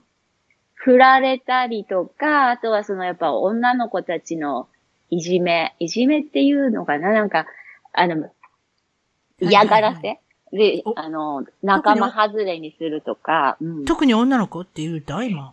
特に女の子って、アメリカって特に、なんかアメリカってほら中学校が一番最悪の時期とか言いません？わからない。私のイメージでは中学校と高校やね、やっぱね。私よく聞きますけどね。や例えば、もう学校辞めてしまって自分の、あの、ホームスクーリング、自宅で学校をしてしまったりする子いますやん、いっぱい。途中で、もう学校っていうことには行けなくなっちゃって。自分の家で、あの、自宅学習をするっていうね。まあ、それでもちろん、ここの資格は取れるので、いいんですけれども、でもそういう子ってやっぱ女性、女の子多いですよ。そうですよね。うんうん。ものすごいケツみたいですよ。っていうかやっぱ繊細だし、やっぱ3人、女の子3人いると3人は仲良くできないとか言いますよね。うん、誰かをやっぱ仲間外れにしてるつもりもないけど、されてるような気に誰かがなってしまうとか。3っていう数字良くないですね。多分日本でもね。これ多分全世界中どこでもじゃないですか。うん、だから、まあそういう、あの、親から見たらきっとそんな、そんな些細なことでっていうことかもしれないけど、でも本人たちにとってやっぱ結構必死だし、本気だから。いや。すごいやっぱダメージが大きいですよね。やっぱその。うん。まささん、こういうことなんですよ。あの、よく聞くのは、お昼のランチお弁当を食べるとき、例えばもう隠れて食べてる子とか、そういうの聞いたことありません？私、そういうの聞いたことあるんですよ。あの、アメリカが特にね。うん、体育のロッカー室で隠れて食べてるとか、よく聞きますよ、そういうのって。日本ってほら、あの、中学高校まではだいたいホームルームがあったじゃないですか。自分の部屋で動かなくてよくて先生が回ってきましたよね。そうそうそうだからお弁当食べるのも自分の部屋の、少なくとも自分の机がありましたよね。そう、そこで食べんねんね。うん。でもアメリカってそのランチエリアに行かなきゃいけなくて。そう、そういうこと、そういうこと。自分のホームルームがないんですよね。あの、子供たちが部屋を回っていくから、そういうことなんですよ。中学校からずっともう動い、ね、動いていかなきゃいけないですもんね、うん、移動して。でそうすると、その、どこかに行って、どこかを見つけて食べなきゃいけないっていうのは結構ハードル高いですよね。あれすごいんだと思いますよ。だから何人か聞いたことありますよ、そういうのって。うんうん、特に女の子ね。だから、うん、あ大変だなと思う。やっぱそういう思春期の子たちっていうのは。うん、あとは、そのみんな食べてないから自分も食べないとか、あの、結構こっち短いんですよね。日本みたいに給食の時間はみんなちゃんと食べましょうなんて言うんじゃなくて。長くない、長くない。短いんです、本当に。短いですよね。食べ、食べるということに関してあんまり重要に思ってないのかな、この国って。もう口の中に運んだ終わりみたいな。なんかそんなような時間です。すね、びっくりしますよね、聞いただけでね。そうそうそう、そうです。で、ほら、あの、いる人たちも食べなさいとは言わないで、ちゃんと早く捨てなさいとか。そうそうそう食べ物言うじゃないですか、ね、そうそうそう。嫌だったら全部捨てなさいみたいな。結構無駄ないっぱいなんか食事の仕方してますよ、こっちの子って。でもみんなやっぱそれは苦痛だって言いますよね。ランチの時間とか、そのランチの時間に一人ではいたくないし、一、人で座って食べるぐらいだったら食べない方がいい一人でいるところも見られたくないっていうのがあるんですよ。うん。うん。わかるでしょ、だから隠れて食べはるんですよ、どっかで。うん、例えば図書館の端っこだったり、まあよく聞くのはロッカーのルームだったりとかって。うん、だからすごい思いして食べてるんだと思いますよ。だってこっち高校とか4年間あるわけですから。うん、あまあ4年のあるとこもあるし、3年のとこもあるし。あとだからそういういじめと、あと何ておっしゃいました、いじめ。あとその自分のボーイフレンド、ガールフレンドに、そう、なんかうまくいかないとか、その、それもあるんですか？インスタグラムで何かがあったとか、何かが。ああ、ソーシャルメディアブーリーですか？オンライン、うん、あとは、人間関係とかはやっぱ多いですよね。あとはまあ成績とか、あの学校で自分が思ったようなクラブができなかったとか、うん、なんかあの、そうですよね。やりたかったことができないとか、あとまあ、親、親がやっぱり喧嘩ばっかりしてるとか、自分の居場所が、うん、自分の居場所が家にないとか。ああ、なるほどね、うん。あとは思春期ってやっぱ自分が何者かっていうのを見つける時期なので、その時にやっぱりあの混乱しちゃうっていうか自分が自分であっていいのか、これな自分じゃいけないのかっていうことで、まあ悩む子もいるし。あと、将来的に何になったらいいのかとか、うんうん、仕事どういうことしていったらいいんだろうかとか、自分はどういうふうな方向性をしていかなきゃいけないんだろうかとか、あと、親は離婚でそれどころじゃないとかね、僕のことを見てくれないとか、例えばそのソーシャルメディアっておっしゃいましたけれども、ソーシャルメディアもむごいですよ。一瞬にして恥かきますからね。そういうのもあるんじゃないですか？こんな写真が出てしまった。インスタグラムで。こんな何々があってしまう。瞬時ですよ、あれって。私たちも学校中に昔と違いますよ。そうそうそう。昔だったら、昔そんな瞬時なんてのことないですもん。手紙が回ってきてとかですね。ファックスが送られてきました。でももうファックスなんかあるのが不思議なぐらいの時代になってますよね。全部クリックでもうすべてが瞬時。そうですね。そういったすごい、あの、プレッシャーあるんだと思いますよ。子供さんまた違った。あとはほら、高校って今、アメリカは結構大学が、に行くためが必死じゃないですか。だから成績がやっぱりとか。そうですよ。だって日本と違って義務教育ですから、高校までとりあえず皆さん行けるんですよ。うん、うん。ね。でもそっからのい、いわゆるお受験っていうのがあるわけですよ。うん、お受験がもう、その大学のためばっかりですよ、高校1年とかから。うんうん、お受験というよりもあれで、日々の、日々の、あれですよね。一発勝負じゃないから。一発勝負じゃないですよ。受験じゃないですよ。だから結局、内申書が行くわけですよね。毎日の日々の努力が結ばれる。でも、高校に入った途端にそれを考えなきゃいけないので、すごいプレッシャーなんじゃないですか、いわゆるまた違ったプレッシャー。4年間ずっと続く。そう、マサさんいいとこにいました。あの、せあの、一発勝負じゃないんですよ。日本みたいに受験場に行って、そのテストをするとか、そんなんじゃなしに、うん、日々の努力の成績がいくわけですからね。それでまたオール A じゃないと気が済まないとか、他の子はみんな違うクラスに行ったのに自分だけあれだったとか、やっぱ人が気になる時代は時代ですよね、思春期はね。みんなと、やっぱり自分もみんなから認められたいし、みんなと同じようにしていたい部分もあるので。あと自分の家族が、家庭が他の家とも違うのに気づくのは思春期じゃないですか。私はちょっとそう思うんですけど。あのー、宗教的なこととかでも難しい子たちいますよね、やっぱり。自分の、それあるあるある、アメリカで。宗教が違うから、他の人から何か言われたとか、その格好が違うからとか。うん、うん、うん、うん。そういうのも悩む時期ですよね。うん。だってアメリカ人として生まれてるけれども、自分のところの家の宗教が困難だから、なんか他の人と違ったことしなきゃとか、違った時に、あの、何ですか？あの、もちろん、格好もありますよね。例えばイスラム系の人なんかだったら、あの、お洋服からしても違いますもんね、上から下まで。ね。そうですよね。足見せちゃいけないとかね。足見せちゃいけない、うん、肌見せちゃいけない、うん、ああいう人がやってるバスケットボールって見たことあります？私、女の子でいましたよ。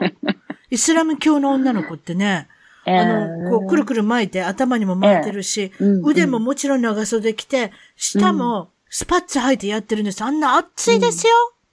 あんな苦しい思いまでして、バスケットボールする中で汗ダクダクですよ、あの子。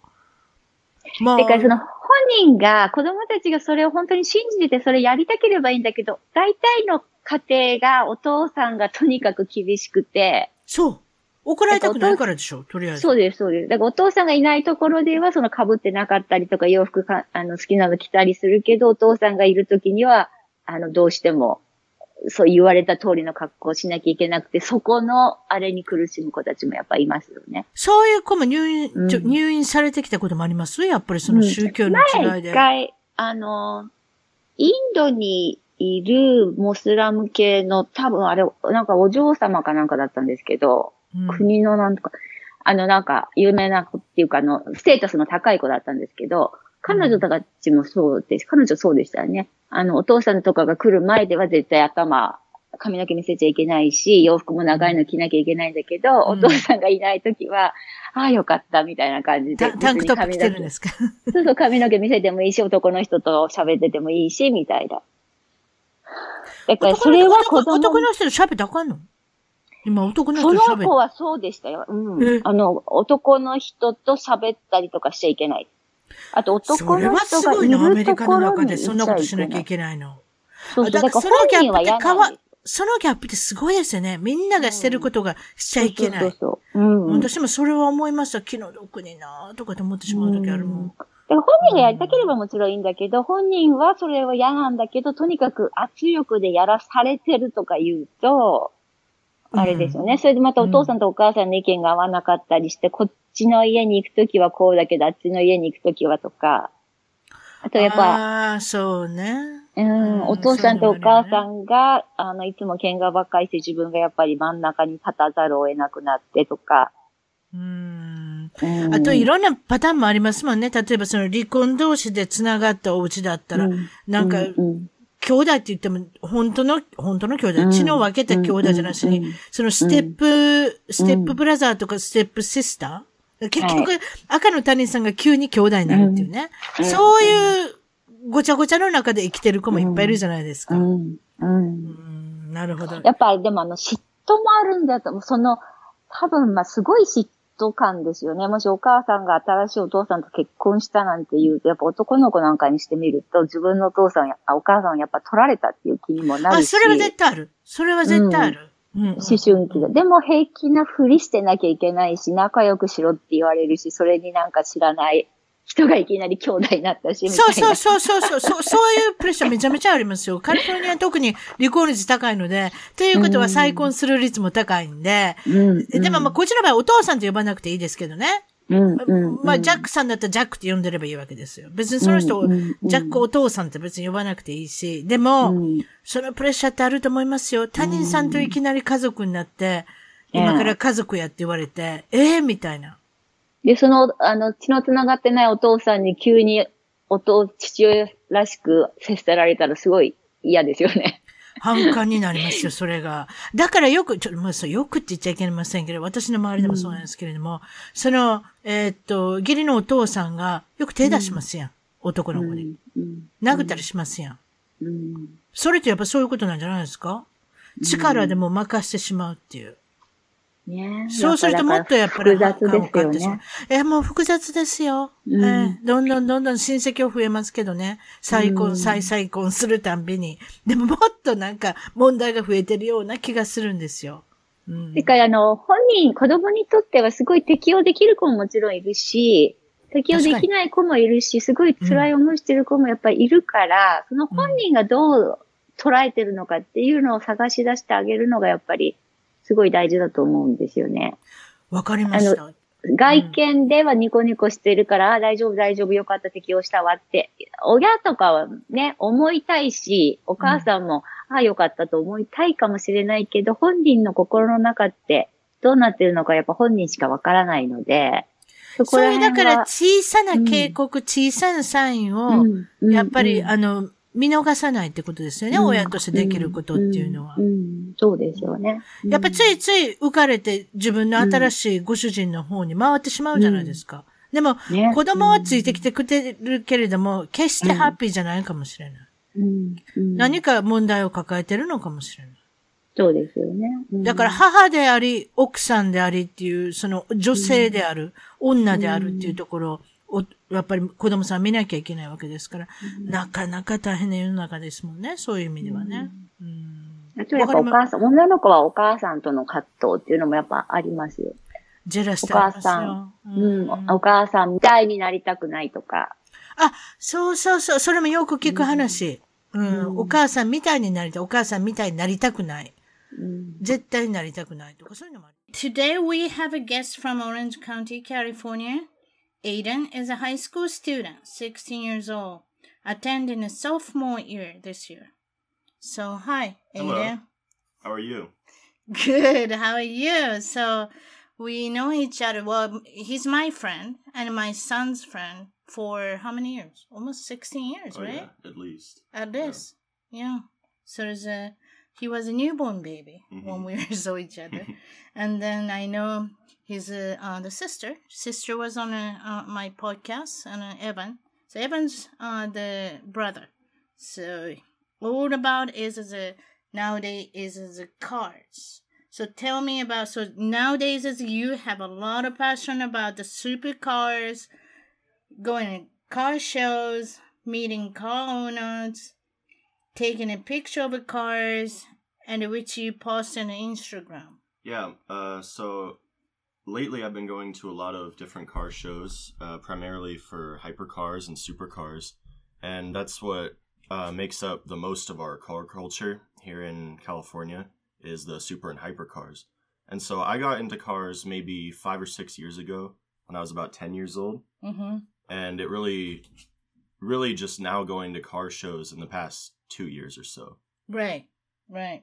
Uh, Every time I see you, you have a big Canon cameras on a. Yeah, I have a Canon T6 uh, Rebel, so that's my camera. That's your camera, yeah. of course, digital cameras. And mm-hmm. um, how often you taking a picture every time you go? How many pictures you taking week or month? How many? Oh, per car show. I mean, mm-hmm. there's a mm-hmm. car show pretty much every weekend seems like. So you can find it anywhere, yeah, right? Mm-hmm. Pretty much. Uh, usually at a single car show, I might take up to maybe 150 pictures.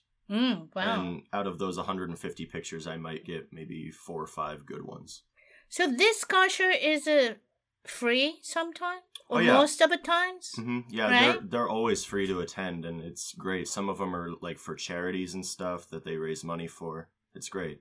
Mm-hmm. mm-hmm. Yeah, I attended a couple ones as a nearby us.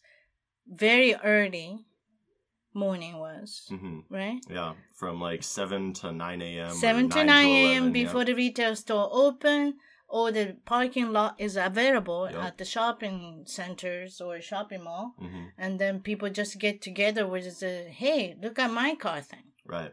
And then some of them is, is very very expensive. Some of them, um, antique, all kind of cars is mm-hmm. coming. Yep. So why you think about Southern California is the capital of the car? W- what is that reason? Well, I think it's because it's such an expensive state to live in that we have such a high concentration of really valuable cars here is because to a lot of people that's a symbol of status mm-hmm.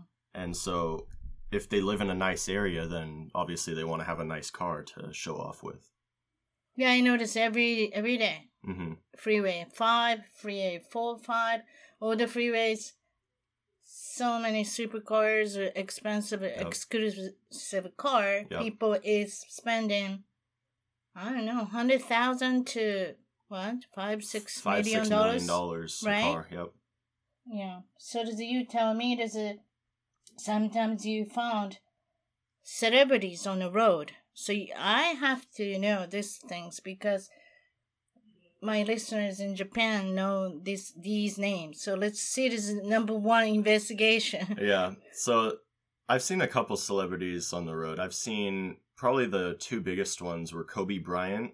We we were driving around uh, Newport Coast. NBA big star. Yep. Used and, to be the Lakers. Yep. Mm-hmm. And we saw a red Ferrari uh, 458 Spider with the top down and this this huge African American guy sitting in the driver's seat. Mm-hmm. And I knew that he had lived in the area, but I wasn't, you know, sure if it was him or not. So I was like, "Oh, is that Kobe Bryant?" And then he turned the corner and we saw his face. We're like, "Oh yeah, that's him." And he turned into his neighborhood. And we followed him a little bit, and then he went through the gate. It was pretty cool. Newport Coast. Yep. He's a famous for it. Mm-hmm. Mm. So does a. You you can tell right away. So does the you estimate his car is how much? Uh, the Ferrari 458 Spider, that's about $250,000 without any options on it. Does he have to have a good technique to spin around or it's okay? Like a, I can't even drive. Oh, it's it's an incredibly easy car to drive. Easy Mo- car. Yeah, m- almost all the supercars and hypercars are incredibly easy cars to drive. Well, I didn't know that. Yeah. I thought that I have to have a, some kind of like a school to go to. And uh, well, I mean, it's a, it's a lot of power that you're dealing with, so mm-hmm. that would mm-hmm. probably be the most, the you know, the biggest thing to get used to. Mm-hmm. But they're they handle impeccably, and they're really easy to drive that way. Is is it a? You said easy. That means I can only drive an automatic car, mm-hmm. not stick shift. Right. So what about the supercars? Is all stick shift, or they have a, some kind of combination things? Well, mm, the majority of supercars these days are what they call uh, semi-automatic cars, and that's mm-hmm. what the uh, paddle shifts is behind the uh, the steering column. Is mm-hmm. there they have paddle shifters? Yeah. And so instead of using a stick to shift gears, you would use the paddles. And so you would pull on the right one to upshift, and then when you're ready uh, to downshift, you would use the left one. Okay, so you just gotta have a, the good decision to what gear we should use. Mm-hmm. That's yeah. all. Okay. Well, it sounds like I can. Uh, oh yeah, it's, handle it's really too. easy. If I have the money, that mm-hmm. that's a different. that, that's a different issue. But so okay, investigation number two. You citizen different celebrity, big celebrity. Oh yeah, huge celebrity. We were driving through Beverly Hills on Rodeo Drive, and we were at a stop sign, and Justin Bieber drove by with his Lamborghini Aventador. And wow. we, we couldn't see him in it, but we knew it was his car because he was seen by like a TMZ reporter the day yeah. before in the same car. And it had like oh. it had like a wrap on it, like a yeah. vinyl wrap. It was like all chromed out and it was mm-hmm. crazy. Wow. So that's you estimate how much is the car?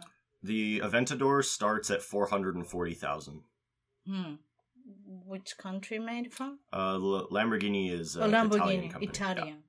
That was red. What color was? It was like chrome and white and like tons of different colors. So that means probably that's his one of them. Yeah. Yeah. Mm-hmm. Because uh, my my thinking is always the people is gonna buy Lamborghini red first, right, and then think about later. Mm-hmm. you know. Well, yeah, it's like how everyone who buys their first Ferrari always buys it in red, but then right. they realize that's a mistake because no one wants a red Ferrari mm-hmm. that's used. I'm wondering he have a he's driving around as a Canadian driver's license or a Californian driver's license, but yeah. Oh well, they have an international license. Too, that's true. So that's kind of interesting. So, uh, how do you think he's a kind of big guy or a small guy, skinny guy? Uh, Justin, he's he's a pretty small guy. I mean, how, what what's your guess? Best guess? Uh, his height. I can't even guess. He's I'm oh, six, because he's driving. Yeah, I'm I'm six foot four, so mm. compared to me, oh come on, you're almost tiny. six five. I think. Yeah, that's true. you're growing. Yeah. You're growing in the past couple. So of yeah, he looked like a midget compared to me, but right. But I I don't know. He's probably not like super short. You must, if you want to buy the car, you must have it like a very high seating, like a supercar. Don't you think the supercar? I mean, Italian people is not that tall. Uh, My image of Italian people is not that tall. Mm-hmm. Yeah, you'd actually be surprised at how comfortable some of the cars are and how mm-hmm. well I can fit in them. Like, uh, yeah, the one of the cars I was surprised most by was I got to sit in a Pagani Huayra, which mm-hmm. is like mm-hmm. a two million dollar car, mm-hmm. and it has like the you know the gull wing doors that go up, and so you close it, and I, the first thing I noticed was how much headroom there was in it, and I was really impressed by that. That is really impressed because yeah. uh, I see some regular people's car is the big guys driving like uh, um I don't know the Honda Civic. Mm-hmm. I was gonna say you might want to chop off the roof and right, seating, right, make it comfortable because you're heating. Right. Your head is heating. So there's a you were you had an experience on you were in a supercar. How fast you you went? Uh, you didn't drive. No, I was. Where not, were you? Yeah, I was what not driving. Of, yeah. So passenger my, side? my friends in Yorba Linda, their dad owns a uh, Lamborghini mm-hmm. Aventador Super Veloce Roadster, which mm. is about an eight hundred thousand dollar car mm-hmm. with the Super Veloce uh, package on it. Mm-hmm. And so their dad wasn't home but they had asked him. It was it was pretty funny. They asked him if they could take it out because they were having friends up. He's like, "Oh yeah, you guys can take it out, but you I don't want Mason to drive. Mason is the crazy one mm-hmm. who always wants to, you know, do donuts with it and all that stuff." They're like, "Yeah, you have to you have to have Chase drive." And so Chase uh, got in the car and he's like, "All right, which one of you guys wants to ride in it first? I was like, "Oh, I want to ride in it." He's like, "All right." So he got in. We got onto the Imperial Highway, mm-hmm. and there was it was a pretty empty highway. There was probably no one on it. And he just floors it, and we're like probably going, I don't know, maybe 120. 120 is as 193 kilometer per hour. Yep. So that's not Shinkansen fast, but really fast. Yeah, and I, your body cannot oh, adjust it oh, with the yeah, speed. it's incredible. The acceleration too on that thing is this four wheel drive launch control system. Mm-hmm. Zero to sixty in two point seven seconds. Phew. Yeah. That's wow. That's a roller coaster, right? Mm-hmm. Mm. Well, if you a driver, you can feel. You can maybe does your body can adjust it a little faster than anybody else. But if you a passenger side or behind a you know. Right. Yeah, I'm sure the driver. It's probably easier for the body of the driver to adjust to that kind of speed because you're in control. Mm-hmm. So it'd be mm-hmm. easier to anticipate, you know, yeah. the motions and stuff. So celebrity investigation number three is we picked the Paul Walker, mm-hmm. the Fast and Furious, the movie. Mm-hmm. He's famous, and then he passed away by the car accident. Mm-hmm. That was a 2016. Uh, right after he didn't even finish the Fast and Furious yeah.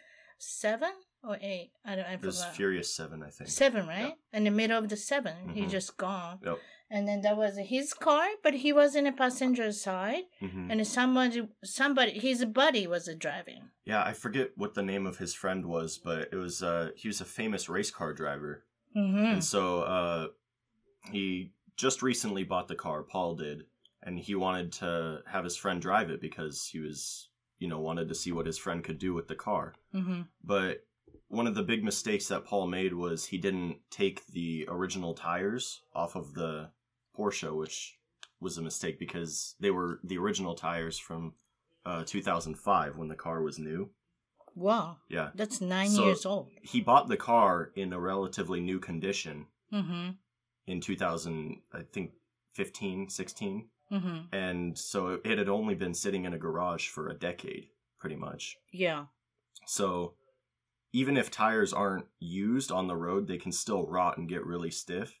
Mm-hmm. And so when you're going 120 in a business park mm-hmm. in a car that has 640 horsepower on old tires, that's just a recipe for disaster.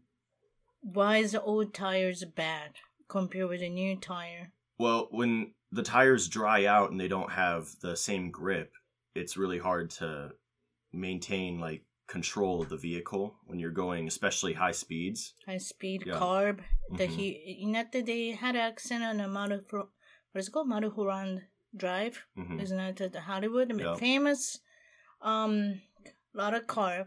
Mm-hmm. It's, it's very uh, hard to handle. Yeah, Mulholland Drive. Mulholland, yeah. right. And there's some other people die there too. I'm sure, but James Dean? I don't know. Well, so anyway, um, uh, that's why this the car got an accident, big accident. Yeah, that's. So, I think uh, there were a lot of factors that contributed to his death, but I think the biggest one was because he was running old tires on the car. Right, right. So, what is it?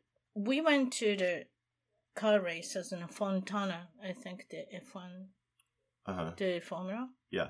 So there's a, we were watching, and I, am holding a lemonade, lemonade, just soft drink, uh-huh. and I didn't have a cover, but it's how much particle coming from the tires. The racing cars has got the, so much making a lot of uh, tire like oh, little, yeah. little pieces. Yep. And the little pieces going to I cannot drink the lemonade that fast when you're driving, and it's the tires gonna just. Oh yeah, the tires just fall apart at that speed. Like um, recently, Koenigsegg, a company based out of Sweden, mm-hmm. uh, just broke the just broke the uh, land speed record for fastest car in the world, mm. and they reached uh, an unofficial top speed of 292. Oh my god! And they yes. went through three pairs of tires while attempting to reach the record. Yeah. So the, the tire is a key. And, yeah, and that's just in one day. One day. Yep. Yeah. So there's a uh, this is a kind of newest uh, on the information for the uh, the the Paul Walker, uh, the car accident. So um, but you know a lot of uh the car owners mm-hmm. in in Orange County. Mm-hmm. The Orange County is so you told me about the one of the guy from parents from China. He mm-hmm. was he was raised and born here in uh, Orange County. He's a Chinese guy. He's a billionaire. Yep. Not a million, everybody billion. So Yep. it's lots of zeros. So how many cars or how much the worth of the uh the, the cars he Uh, owns? He owns just over a hundred million dollars worth of cars, Mm. which is just insane. It is insane, Yeah. and how insane because he got the car garage two places. Yeah, so he has a ten car garage at his house where he keeps all like the ten that he most you know Mhm. like Mhm. he likes the most. Right. And then at the uh, warehouse that he has, he has all his other miscellaneous, you know, Mhm. hypercars, supercars, whatever. Probably just one for his wife. hmm Yeah. well, it's funny every time uh, someone asks him like, "Oh, how much is this car worth?" He never answers them. He just says, "Oh, I don't know. It's my wife's car." That's funny. So there's a um, so the you talk with him too, Mm-hmm. Right? Yeah, he's a probably one of the nicest guys I know. Actually, really down to earth, humble. It's pretty incredible. mm-hmm, He's really like not materialistic at all. mm-hmm. Do you know his background of their business or anything? Um, he just recently actually got his MBA in business. Mm-hmm. Uh, he owns a, an investment firm Mm-hmm. with his friend in Orange County, Mm-hmm. and it's one of the largest investment firms actually in the state. So that's pretty impressive. I'm sure he has a lot of other income sources as well. Mm-hmm.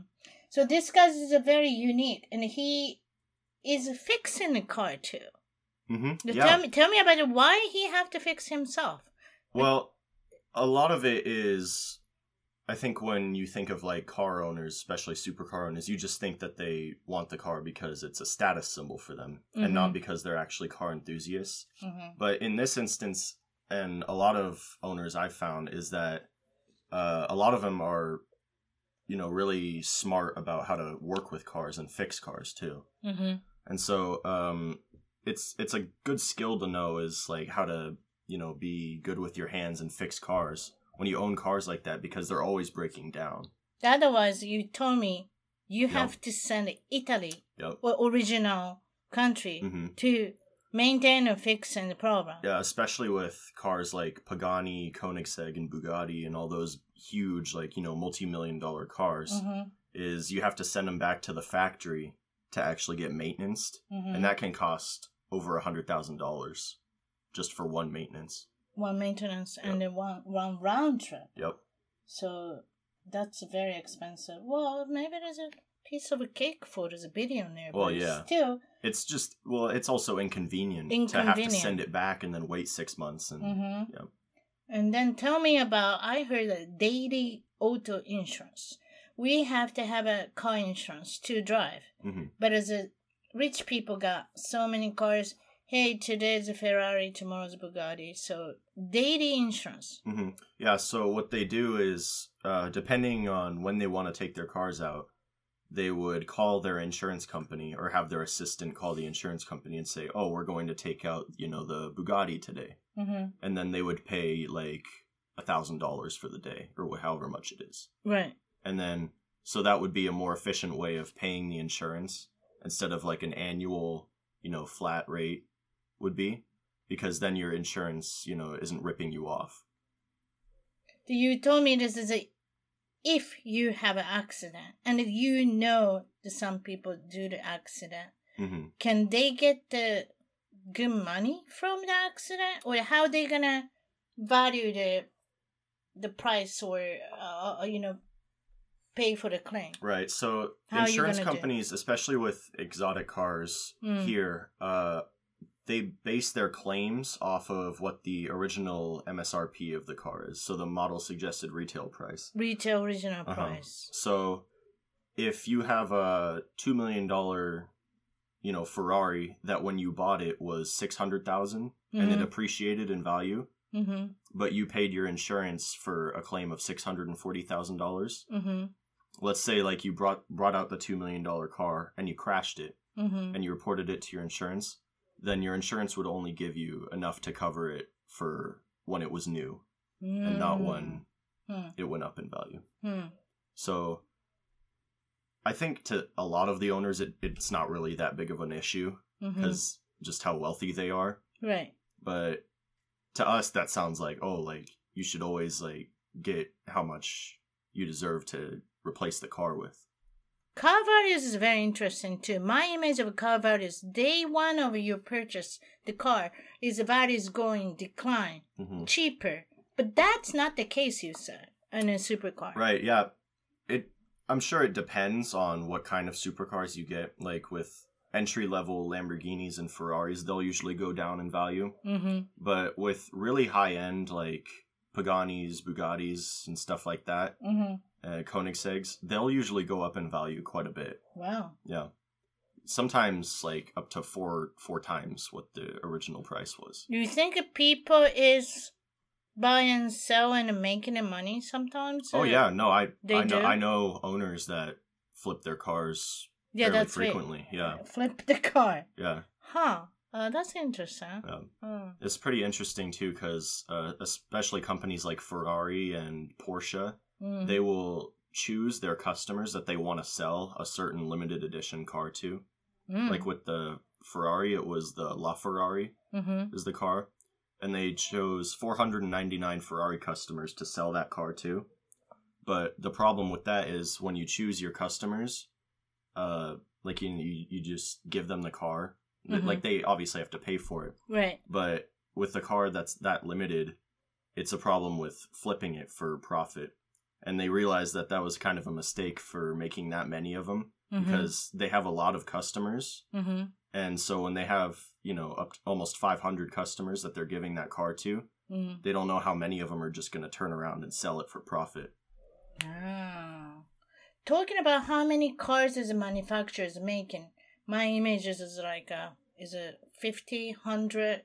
Can you tell me this, how many they it's really dependent on the company. Ferrari, I think, makes about 5,000 cars a year. Oh, that's right. Uh-huh. Yes. I went to the Italy and they said that at 5,000. Yeah. Mm. Uh, Lamborghini, I think, is like four or 5,000 too.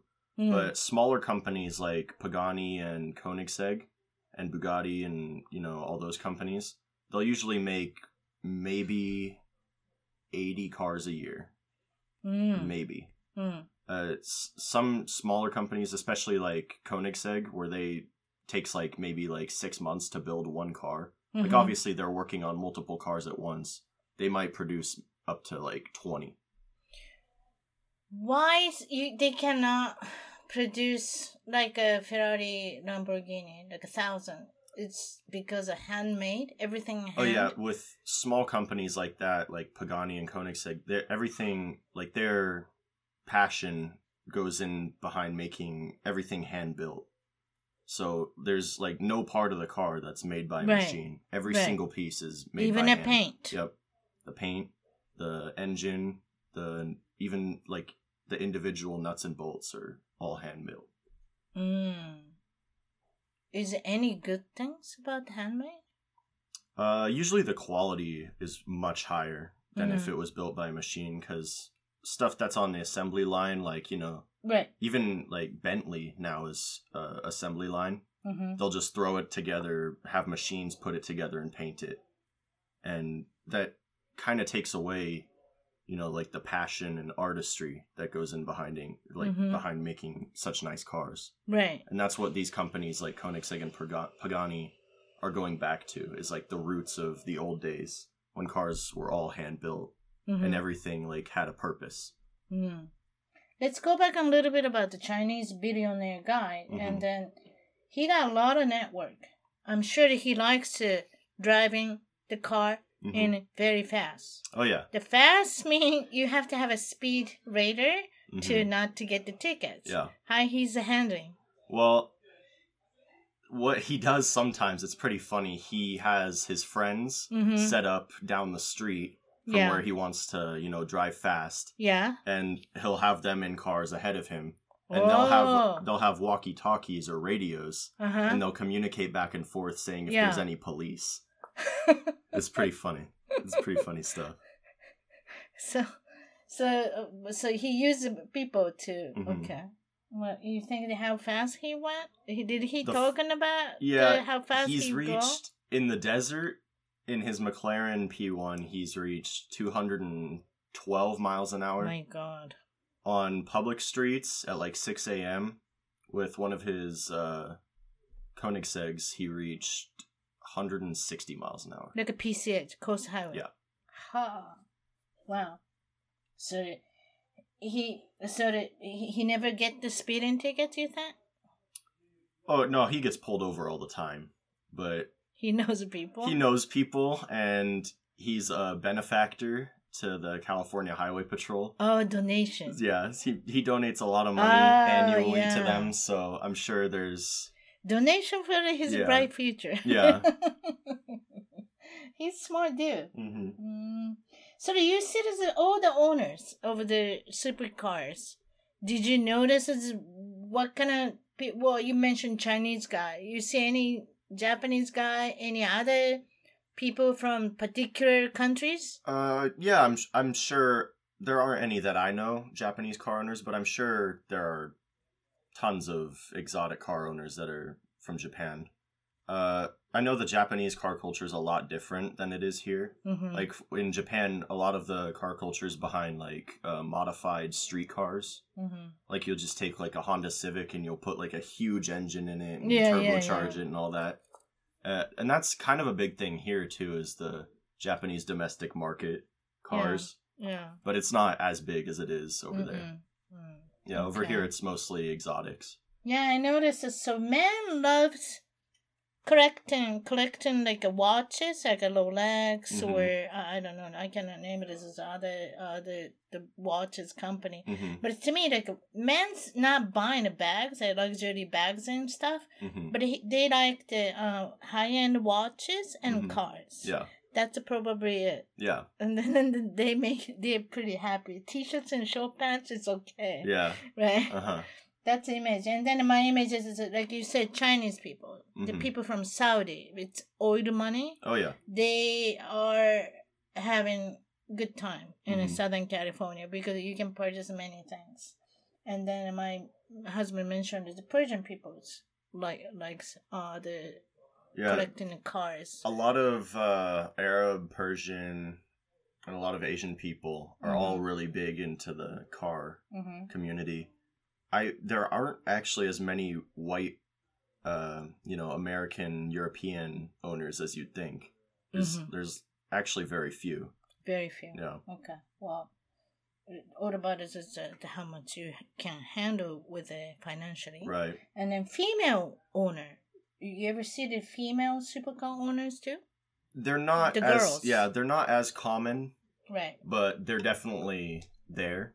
Mm-hmm. I see them probably maybe like one out of ten owners oh. of an exotic car is okay. probably a female. Mm-hmm. Yeah, but it, yeah, it's it's definitely not as common as you know a male owner. So, um, how do you like a Japanese car?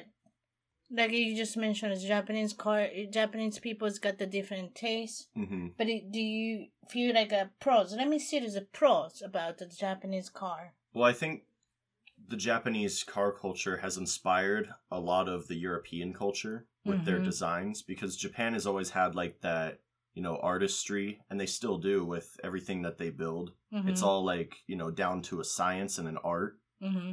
And I think the Italians especially take a lot of, you know, inspiration from that in mm-hmm. building a lot of their modern hypercars and supercars. Mm-hmm.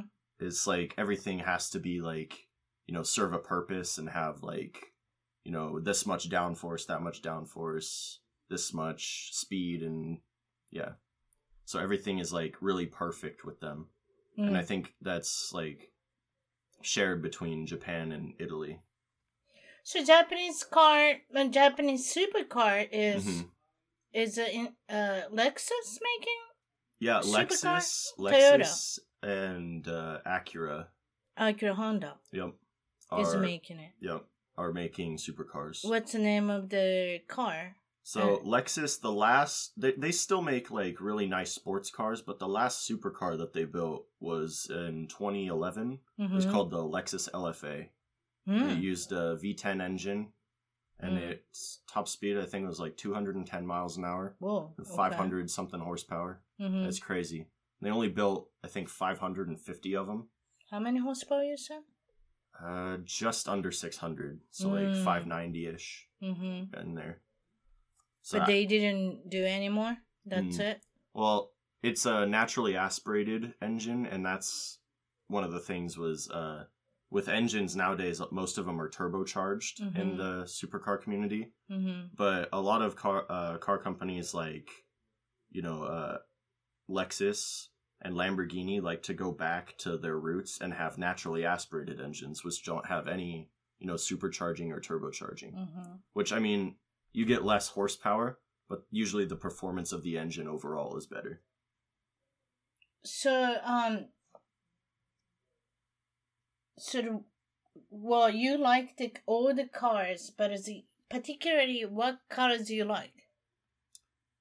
Uh, my favorite uh car company right now is mm-hmm. Pagani because I I just love how much inspiration they get from things that aren't related to cars like for example in like the mirrors of the cars mm-hmm. the founder uh he was quoted by saying like the mirror is supposed to resemble that of a woman's eye mm. and you can you can see the resemblance too like you would guess that if you just saw it like the shape of the mirror is like perfect. Mm-hmm. Just like I don't know, it's just like curved and it's really beautiful. Mm-hmm. And everything about the cars is just like perfect, and it's all hand built too, which is even more impressive. Oh, hand built everything. Mm-hmm. And then how do you? Well, I noticed the paint job, the exotic paint job nowadays. Mm-hmm. Maybe the past 10, 15 years, is really nice and then a very interesting color they can make. Oh yeah, with companies, especially like Porsche and Ferrari, mm-hmm. what they do is they have like 10 or 15 colors you can choose from that are stock, mm-hmm. you know, that don't cost any money. Right. Or you can do a program, I forget what Ferrari calls it, but you get to design a paint. Mm-hmm. And they will build the paint for you and then they'll use it. And that costs like, you know, $50,000 extra. Wow. Yeah. But you can order it in any color you want. It's crazy. So I see different metallic, and then I was the other day the impressed was as a matte mm-hmm. color. Mm-hmm. Yeah, the matte color is kind of taking over nowadays. It's like yes, it's a big Beautiful. trend. Yeah, it's really pretty if it's done well. Mm-hmm. And companies like Ferrari and Porsche, they can really do well with matte colors. And it's it's pretty cool. Like you can take any color and put a matte finish on it. So pretty much you can request anything. Mm-hmm. So what is your dream car? So I give you the budget. So you tell me, okay? okay. This is a fun kind of like a question. So All right. I give you thirty thousand dollars. So what you gonna p- purchase? Uh, with thirty thousand, I'd probably buy like a used BMW M3. Mm. That'd be like a fun sports car to have. Mm-hmm. It's like 400 horsepower, mm-hmm. four doors, you know. Mm-hmm. Just put your friends in the back and have a good time in it. Mm. Okay. You just gotta make money for the gas, sounds yeah. like it. so if I give you the hundred thousand dollars, what kind of car you like to have? Uh, with a hundred thousand, I'd probably buy maybe a Mercedes AMG GTS, a mm. used one with like you know five thousand miles on it or so. Mm-hmm. And that car is insane. I my friends uh, Mason and Chase both own them.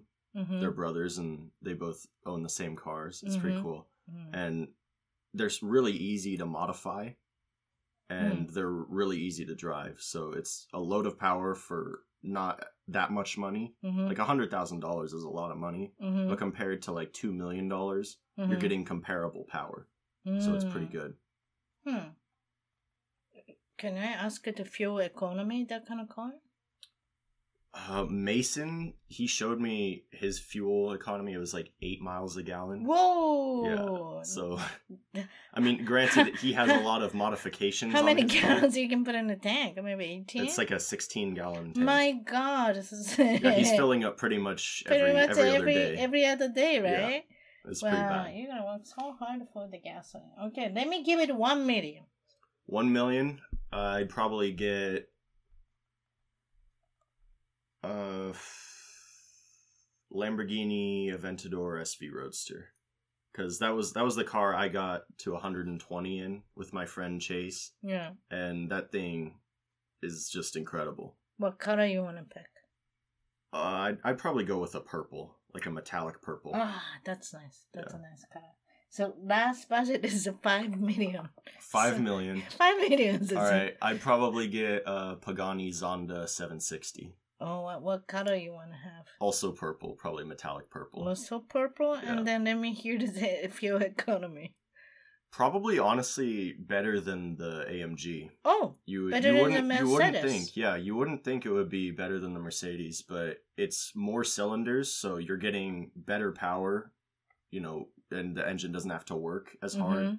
So it would probably use less fuel. Do you have any opinion for Tesla?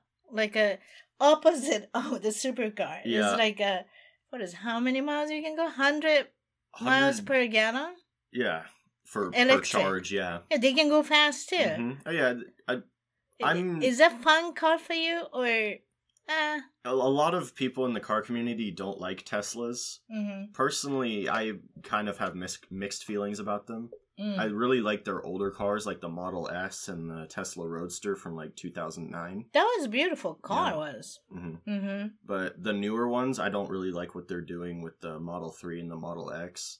I, I think they're kind of like aiming for a market that they don't have. Like they're trying to target the affordable. That was kind of lying to us too. Yeah because they said as a oh you can this is affordable mm-hmm. electric mm-hmm. car And it ended up with a 60,000, 70,000. Yeah.